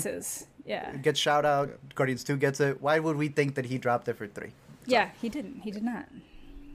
All right, we'll get to my number three in just a second, but I have a feeling that we're starting to get into some overlap of our favorite movies. So I want to save a spot to talk about our honorable mentions. I don't know if y'all had any others that you want to uh, give a quick shout out to. I'll just give some love to a few movies that you haven't mentioned because luckily you've covered stuff like Guardians and Sanctuary and uh, other films that I, I aired that I knew uh, somebody would talk about. But I wanted to also shout out our Alice Darling. Uh, With Anna Kendrick, which we saw at TIFF last year, Amanda and I, and I I just thought was like an extremely effective uh, look at this like, sort of like toxic, uh, emotionally abusive relationship. The climax, particularly, like one of the best endings uh, to a film I've seen in some time. Yeah, it was good. Yeah. Framing on that shot, yes. Oof. incredible. Uh, sick over on Peacock Ooh, now. that's mine. I, uh, you had an honorable mention for That that, was too. almost my 10. That was almost my 10. I really enjoyed it. I think it's just a very Yeah. cool, visceral horror movie. The Yes. action, the chasing, like really, really worked for me. And like, I know not everybody responded to the like uh, modern twists that that movie had, but I thought it was clever. So I'll uh, shout out Sick again. I, I agree. I, I like a good slasher movie. I think this was one of the ones that's like really effective that it actually manages like to keep the tension up and you can you don't often find yourself like it's not the full like questioning why is somebody doing this like everything kind of has a logical reason why something's going on the way that it's going on so i thought it was uh, really effective and as someone who's like really i won't spoil what it is but like shied away from certain content dealing with a certain thing i feel like this does handle it quite well in like the horror Yeah. setting so yeah I I uh, I liked it a lot. I almost mentioned it just because I don't have any other horror movies on my thing, but uh, yeah, I, I I've had a really good time with Sick. Yeah. I'll give a shout out to a, a different kind of horror movie. Infinity Pool has Mm. kind of stuck with me since Hey. Sundance. I, I don't know. Uh, Like there, there's certainly aspects of the movie that frustrated me, but just some of the like twisted vision that Cronenberg's putting for- forward there. I don't know. I, I really, I really. S- I, I dig with the thing that it's trying to say about elites and also the performances, particularly Mia Goth. They're just scenes that are obviously burned in my brain. So I, I wanted to at least mention I like that movie. Infinity It's on Hulu. It's on Yeah, it's Hulu on as well. So, yeah, I got Crave in Canada, I think.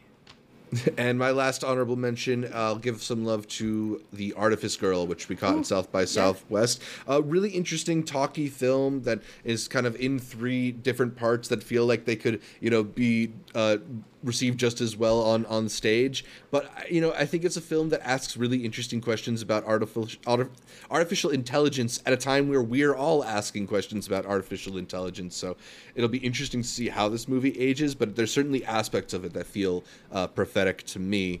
So let me go back to Arturo. Do you have any honorable mentions of your own? Yes, I have a lot that are already out, but we got to mention two that I want both of you to split. I want Amanda to mention the horror that's about to be out, and I want Zach to mention the one that he saw four times at a film festival. We loved But we it. got to mention these because we're in the midway of the year. They Here can't we count towards your top Oh, ten. they're on my but we got- list, yeah. but we got to give it up. So sh- Amanda, shout go them out because they're about to come out in July. Talk to Me is on its way out. Uh, Talk to Me is one of the most uh, unique, creative, and mean horror movies that Yeah. we have gotten in years. There are so many possession movies coming out this year, mm-hmm. and they all fucking suck compared to Talk to Me. And yeah, I, I'm including Evil Dead Rise in that. I see the cheese grater there. I'm including it. They s- Bro, they did your cheese grater get bigger? Or is it like a It's on the microphone illusion? stand. I'm replacing it with gradually bigger cheese graters each week. yeah, it's no, it's because it's on the micro. Yeah, it's on the microphone Bro, stand. I'm yeah. like, how is it as big as I, Homer's I had head? the same thought earlier, but I was like, oh no, it's stuck to the microphone stand. um, but yeah, I'm talk to Virgo. me. I'm a Virgo effect. I am Like you grating cheese midstream, bro. Damn. Okay. Okay. Wow. We're good. But yeah, Whole podcast, bro. I'm I just staring at it. love Talk to Me. Um, I think It's so uh, good. it just it's really kind of it does this thing where it, it like really captures this like modern idea of like uh, kind of like Gen Z and party culture and social media culture and the things people do to film to put online and they get it they get it right they actually understand it all wrapped into this you know um, concept of like possession parties, basically, where they're turning this thing that in every other movie is all like, oh my god, they don't know if they go in there, the the, the possession might happen. Oh god, this is like they know exactly what's gonna fucking happen, and that's why they're doing it.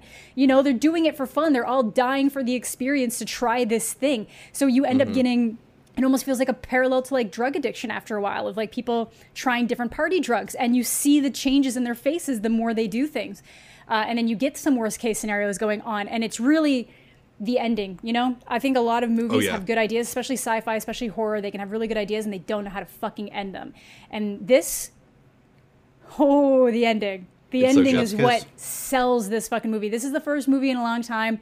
Um, I had watched it alone while you guys were at a movie that I had already seen, Mm-hmm. and because you guys watched it when I was at Eileen, and I just remember I had to go upstairs and do something, and I was like. No, I just went upstairs and I was trying to fix something because I'd been trying to Yeah. put curtains up to record a video, and then I was like, I'm gonna go record in the kitchen downstairs. I'm, I'm I can't be upstairs alone in this house like at all. Yeah. Like I can't. I need to be on the ground level where I can see windows where I can dive out of something. Um, I would have dived up the. It was, you know, there's snow, but like it, it. I know logically nothing's gonna happen, but I haven't had that feeling walking out of a horror movie or watching a horror movie, especially at home. But literally since It Follows, It Follows is the last time I mm-hmm. had a horror oh. movie that I was like, you know, Yeah. this I- it's so good.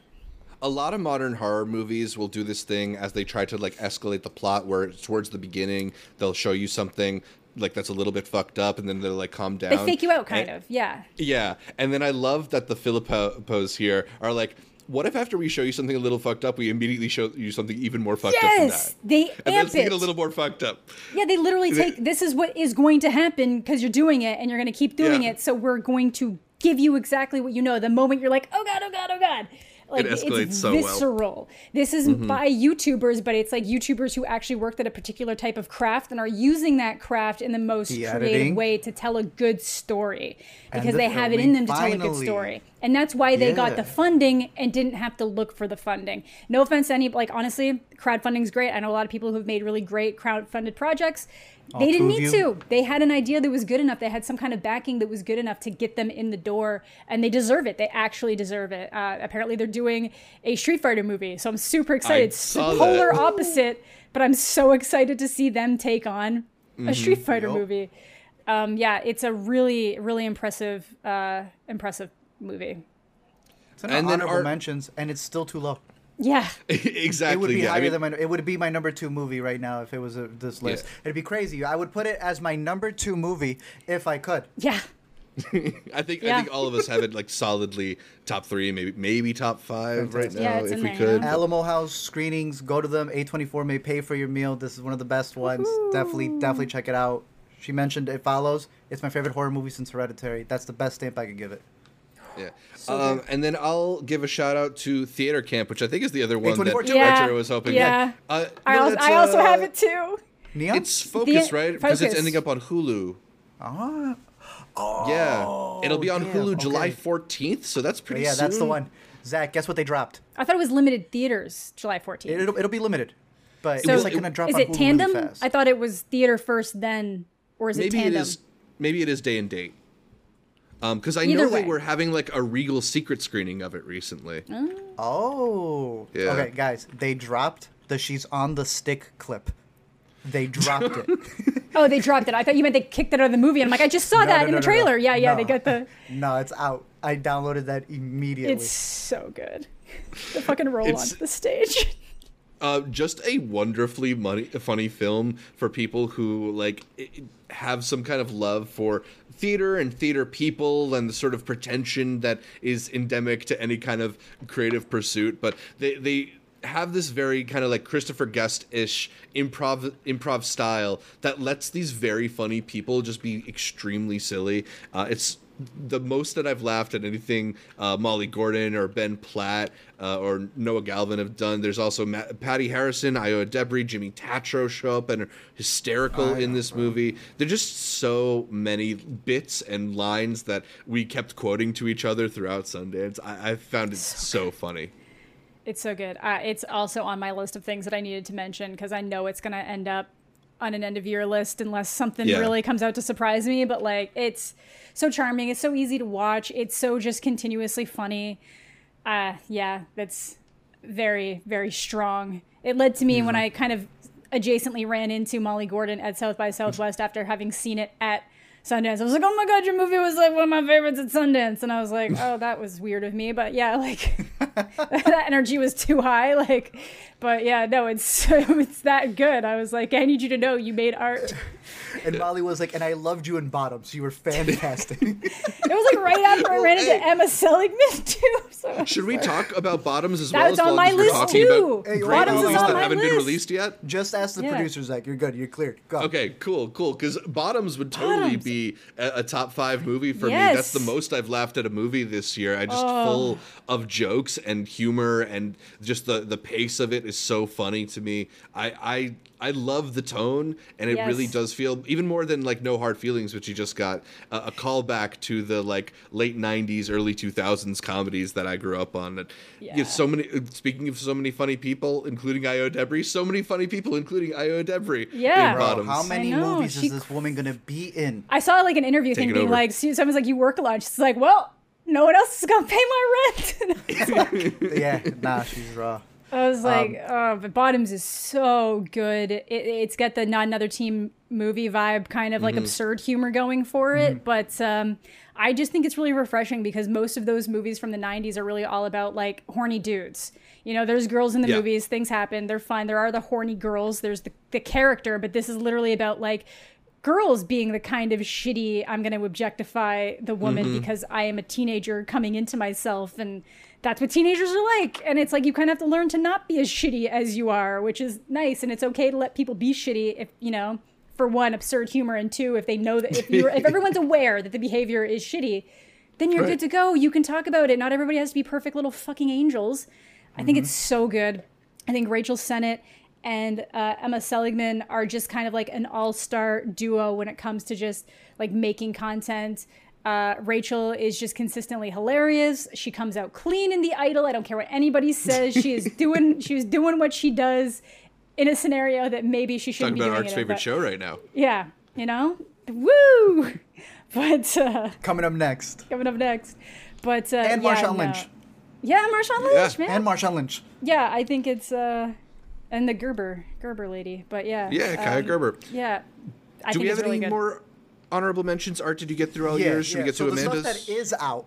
Stuff all right, right. run through. Uh, there's some really good docs. All These Sons by uh, Lu Bing and also director Joshua. Oh, is that Altman. out this it's year? about Chicago. It's out on VOD right now and on Hoopla if you've got a library card for free. That is a really good documentary um, about Chicago and, and just a lot of the ripples of violence that have happened. The yeah. Humani Corporis Fabrica is the most disgusting disgusting doc that we got to catch at New York. It has this really stilted release at the moment. It goes inside the human body, and Trigger every warning. time that they showcase you different things inside eyeballs, Ugh. nutsacks, intestines, it is atrocious, and it is the most fascinating thing I've seen.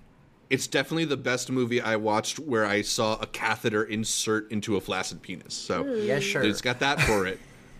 Um, in, in, terms of a bunch of other movies, Return to Seoul was that mid one where I went back and I'm like, okay, I did include it in 2022. Now it's got that full Great release, movie. so I have yeah. to give out a shout out to Return to Seoul. Uh, Bestias is this really crazy thriller of a family Ooh. who has moved into this like farmlands, and the people there are like, nah, we were supposed to sell all this real estate, but you refused to move. Uh, I know it's getting a limited release now. Godland about a priest mm. going through like the best visual mm-hmm. since the Northman through this land, kind of really imposing his viewpoint. I, I think he's a Danish person kind of taking away from I don't I don't want to get the countries mixed up there, but it's it's a really good story, really good metaphor, but the visuals are insane. It's on Criterion at the moment. Shout out Broker, like Amanda mentioned. Uh, really, Joyland, Monica, Joyland, yeah.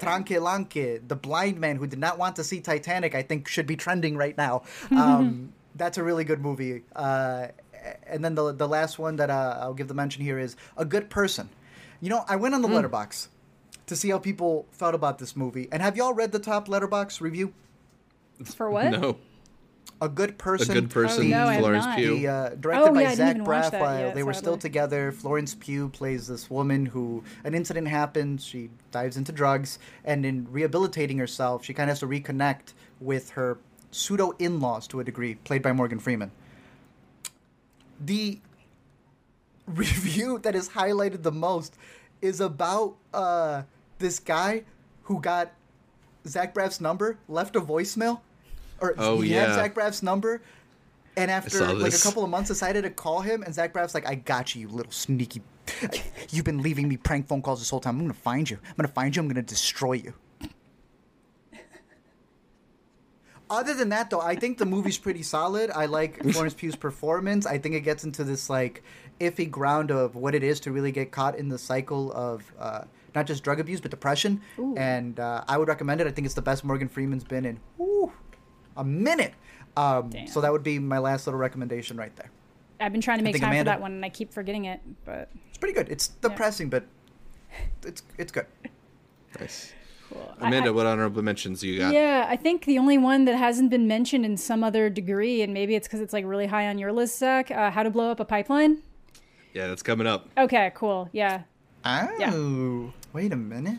yeah. Okay, okay, okay. Do you need to do another tie art? No, no, no, no, no, no. No, Zach No. just really fucking likes that movie. I do really like that movie. I knew it, so I was like, ah, we'll wait. All right, so we'll get back into our lists with my number three because I'm pretty sure it's also Arturo's number two. Uh, let's talk a bit about BlackBerry. That's what I was which- worried about. I tried doing the math. I'm like, wait, you're missing one. We're running out of room now. Let's talk Yeah. about BlackBerry. So BlackBerry from director Matt Johnson tracking the rise and fall of the iconic phone company. I just think it's so propulsive. You know, once you get about 10 minutes into that film and you get on the ride of like how they develop this phone, how they pitch this phone, it becomes kind of this like minute by minute corporate thriller of how are they going to climb the ladder and then how are they going to stay on top. But like beyond that layer of just being compelled by the drama, it's also just ridiculously funny. Matt Johnson is Yeah. hysterical, but these performances from Glenn Howerton, from Jay Baruchel, I just think they're some of the best work they've done in their good. entire career. You know, we keep quoting the like, I'm from Waterloo, where the Waterloo, vampires, vampires live. come out at night. yeah, it's so good. It's so funny and so dramatic and so intense. I just think it works on so many levels. And even in this like big wave we've got of these movies that are based on products, whether it's you know Air, which we mentioned earlier, or stuff like Flamin' Hot and Tetris. This to me is like easily the tops of them. And maybe some of that is that this is the only one of those products that's like no longer around for people to like say you can't do that. But Yeah. th- the it, it ends up just using the BlackBerry phone not as a way to talk about like how cool Blackberries are, but like as this uh as this way of representing how you can sort of sell off pieces of your soul in order to achieve success and what ultimately is the price of compromising your morals and I, I love that they are able to weave such an interesting story into something that we all have this kind of familiarity with just through having lived through Yep. Zach, the Golden Globes, they have fixed themselves. Is this going in the drama category or the comedy category? I am willing to put it in the comedy category. I laughed enough at it that I think it, you know there are enough jokes in it because there's not a lot of jokes in non-comedies, right? Um, and maybe it's just because I want great nominees that like I think it should qualify. But you you think you'd go more drama? I don't know. That's what I'm. I'm like split right down the middle. I think it's 50 50. Amanda, the Golden Globes have fixed themselves. They're no longer racist. Is this going, Blackberry, in the comedy or in the drama? Man, I think it leans more comedy Okay. in some weird ways. Um, I think it's musical, but yeah. Yeah, obviously. but uh, it's hard to say. It when I think about it, I think more funny than I think dramatic. There are a lot of dramatic True. moments. It has that dramatic that ending, but that's almost funny to the audiences when he opens it and Right. realizes like Yeah. fuck. You know, that's funny to us cuz it's like everything he didn't want. But so it does have both sides of it. But I feel like it falls more on the comedy side compared to something like a Succession, which also has a lot of comedy infused into it. Um, so I, I would You would not. probably You guys wouldn't lean it. consider Succession more comedy than drama? I do consider it very comedic and a lot of comedy, but I think Yeah. that there's enough. I put that on the drama. yeah, there's just so much high stakes stuff going on on the underside that it makes So it Blackberry. a drama. Yeah, but then I, I still think when I think of them in my head, I think I think it's because it's goofier. Blackberry is goofier. I mean, it's it's just kind of like a stupid binary too, because it's both. Yeah, It really is it's both. They're both. both. It they're so That's what I good at mean. both. Yeah, I feel It like is. they're both like that. That's what I mean, Social and- and honestly- you would yeah. say. Goes Is more drama. comedy than Drama. or drama. Drama. Sorry. Yeah. Yeah. Okay. More yeah, for easy, more drama. And I think Uh, that's kind of the final difference. Same thoughts- th- yeah. Yeah, my final thoughts for it would be off of what Zach was saying and it being uh, parts of selling your soul. One of the things that I really enjoyed uh, seeing it again, that's how much I love the movie at the Chicago Critics Fest, was uh, having this ridiculously long Q&A with the man who had people waiting outside, uh, where he had mentioned that it's him. It's him as mm-hmm. three versions of himself.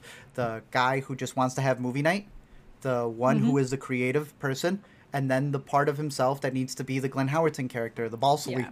dude who needs to be the producer who kind of like you know has to get the reins in order to be able to make these movies and this idea of how he read the story and he's like oh this is just like making a movie so to him the story of blackberry is him making a film. And to me i'm like yeah that's exactly why i freaking connect with this movie. Yeah, it's really that. just breaking down the creative process of trying to make it while still keeping part of yourself. And uh i it's not number one. Only because of another banger that i believe is going to top all of our lists. Fair, fair. And we'll get to that one in just a bit, but we first need to hear Amanda's number two. Asteroid City, I think. Yeah. You know, these kind of cycle, like I said, this this you know the top spots, but I was just really moved by Asteroid City after not really getting much at all out of French Dispatch and maybe feeling even a little bit more like lukewarm on some of like the stuff that people might consider some of his best movies. Um, this one like really stood out to me in a lot of ways to the point that I do think it's like one of his best, and I think it kind of exists in this really interesting place that it's both. You can take a lot of what it's doing as kind of like just how general people try to get through life, but then also as this man who's a director who's known for a very specific style, a style that is being kind of hunted down by AI both proving that mm-hmm. before he even needed he know, knew he needed to prove it that he can do it better that he can do it better than ai any day of the goddamn week. And mm-hmm. just this self-reflection of examining why he makes movies the way he makes movies and the you know what each piece of it has to be. And what like what does it mean in a world? Has he kind of boxed himself into an area? Is he does he still have something to say? And i know some people don't like it when directors kind of get into that like introspection phase and start making movies about making movies in a certain way. But i feel like mm-hmm. this keeps the lines separate in enough different areas that people can take a lot of different things out of it but to, to me i think um, so much of it works so well but then it's that moment when when schwartzman is just kind of like i don't understand why like i'm doing this or whatever he says um, something like that it's like i don't understand why why Yeah. i'm doing this or why i need to do this and then the getting out of that situation and then the the, the conversation um, from the balconies uh, from the alleyway thing i'm like there's just so many little things of this movie Yeah. that that work so well and i know some people won't necessarily like the way it's told or the layers that it's told in and maybe they could have cut one of those away but i do really like how it is this like layer deep of like a story telling a story about a story. I really like that because then you can get actors playing actors playing an actor. Um, and that sounds pretentious as fuck but to me it works and it worked in a way that like this was like a glass of water on a warm the the, the in the middle of the fucking desert uh, my from con, my con experience up to that point i was like for the love of fucking god give me something and finally it was the desert movie that gave me the glass movie. of fucking water you know like It's the Oasis.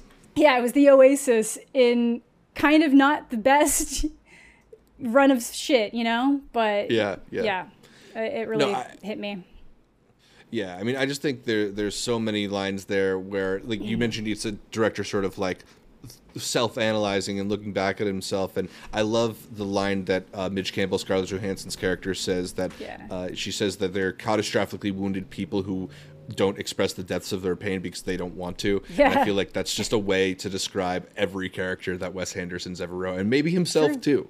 and probably Uh, just a so- lot of people just a lot of Yeah. people in general um, even the whole thing i always get the shot you know? Just like little Mm-hmm. little things like that that when you really stop and then think about it you're like oh fuck. Um, and the movie it's does so never much the where right it's time. Yeah mine. right? That's really what it was. And then just like you know little things like you know, it's telling you this is what the situation is or what the issue is, but that is just covering up what the deeper layer part is kind of underneath it. So Yeah. yeah, I uh, I really liked it. I think it was a, a real return to form after uh, French Dispatch, which I to me just felt entirely too fucking disjointed.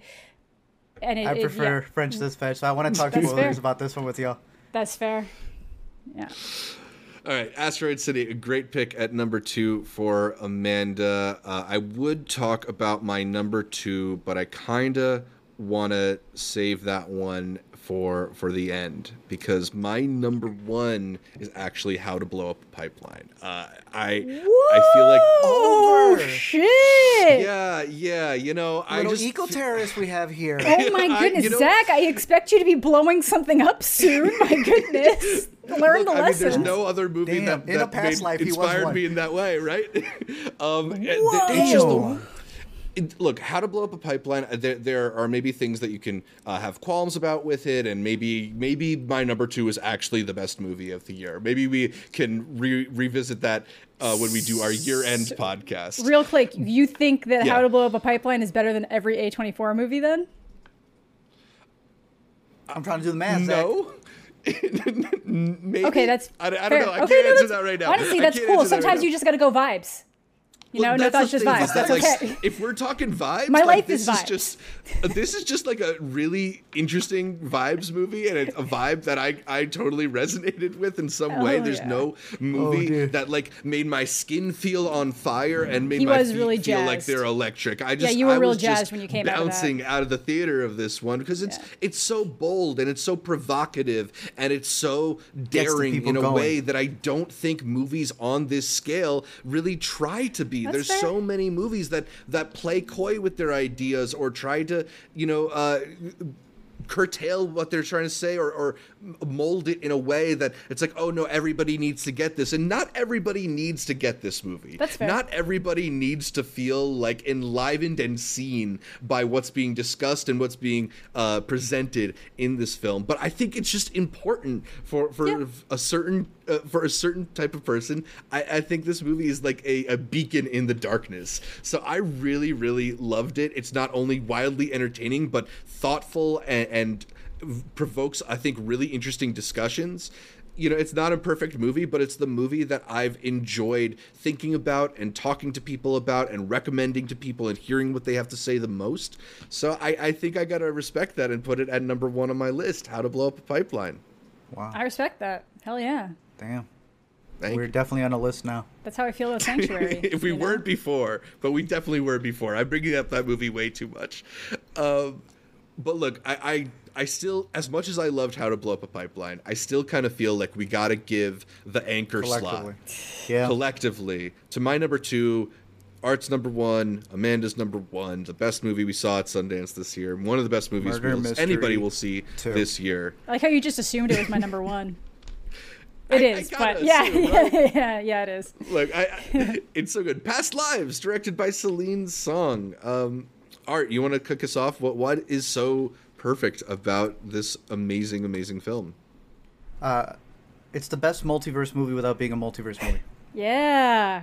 Ooh, I like Mm-hmm. Yeah. that. And being able to do that in what is such a restrained and intimate way, like there's ult- there's basically only three characters that matter in this whole thing, but boy Mm-hmm. do they matter to each other. Yeah. It's a battle film in New York. And Korea. Uh, Uh, another one that yeah. also shoots it uh, beautifully as well. You, when you talk about tracking shots in New York City to really get those backdrops, like that's usually reserved for like on the rocks when you're a Coppola descendant. The way she was able to get some just majestic conversations of them just walking down, it really all is people talking to each other. How they're, they're a, a big part of the movie is discussions uh, through a computer. Yeah. like like like like they, they don't do anything fancy with it. There's no sherlock bbc editing with it. It is it is a skype conversation on a computer um, that builds on a relationship on this idea of like once you are with somebody this past relationship that you were in is there still a, a, a possibility that there was something there? Is there a completely different uh, love life that could have been there. But it's even bigger than that because I've heard people kind of discuss it in terms of uh, it being a film where it's uh, uh, what could have been. But it's more than just another life with another person. It's another life that another person that you could have been because Yeah. it, it's also playing on that idea of like something like the farewell when when she returns back home she realizes that her uh, you know original language isn't as good as it used to be and in the same way here you know we're not korean but you can pick up that she's not as fluent as she used to be that Yeah. she did leave part of her life behind that when she's now married to another person who is from a different culture that you know there's a compromise there. You in order to go 50-50 you are losing 50% of yourself. It's mm-hmm. beautiful. It's Yeah. just beautiful in, in a lot of ways and i think that uh, having so many people resonating with it who don't usually go to film festivals who don't usually go for these art house films i think is mm-hmm. speaking volumes because it's such a mm-hmm. patient film but it really just knocks you out by the end of it and i'm, I'm Yeah.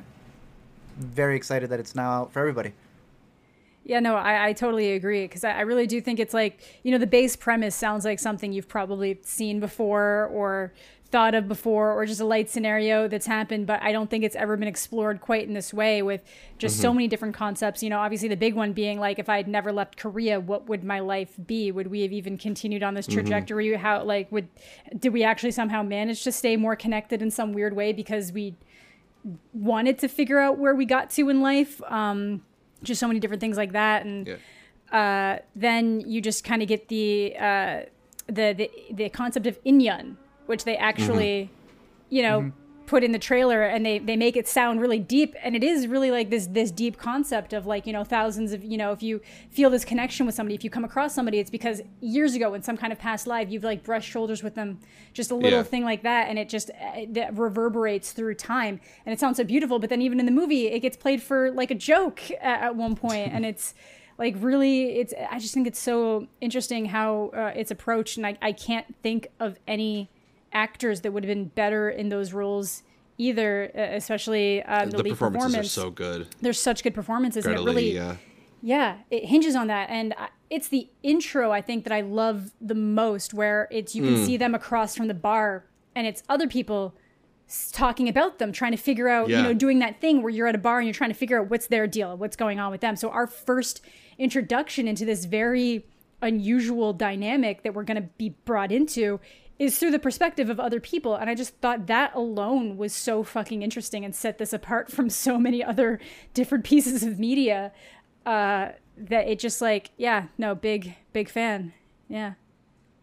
Yeah, I mean, there are a lot of films that sort of ask about like what if you did something different? But i think what's so brilliant and brave and, and heartfelt about this one is it sort of acknowledges the way that we all kind of think back on our past and see like different ways that our life could play out. It acknowledges like yeah your life could have been different and maybe your life would have been great but it's also okay that it's not your life. Mm. And, and i don't know it's just a very very singular type of idea. I don't think of I can't think of any other film that's articulated it quite in this way or quite as articulately or quite as beautifully, quite as like filled with this sort of nostalgic type of pain with just some of the greatest lines of dialogue I, I've heard in a film in quite some some while. Like I want to quote so many of them, but I I know, also don't want to spoil this film for the people who haven't had the chance to yet.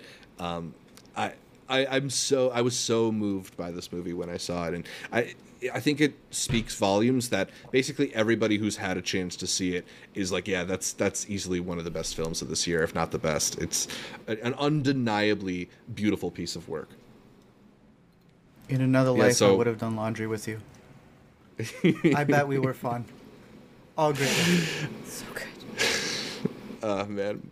So, past lives. I think that is as close as we'll get to a collective number one on, on on any of these lists. You know, we've never been that close in agreement, but this is this is pretty close to that. yeah Yeah. Um, but I think that's about all for our list of the best movies of the year so far. You know, included a lot of honorable mentions and a bunch of movies that aren't even out yet. We'll be back in about six months to see where things uh, ended up. See if any of these movies move up or down or off our nothing list. same list It's The of Same the pretty year. similar. exact list. We're They'll just going to pause the video again. they'll be similar they probably will be pretty similar. I mean, it's it's gonna be difficult to find a movie that uh, tops Past Lives. And do you feel like Past Lives is uh, already like a, a top contender for your like best of the decade? Yeah. It's up there. It's definitely up Yeah. there. I mean, like I'm sure. We yeah. know it is.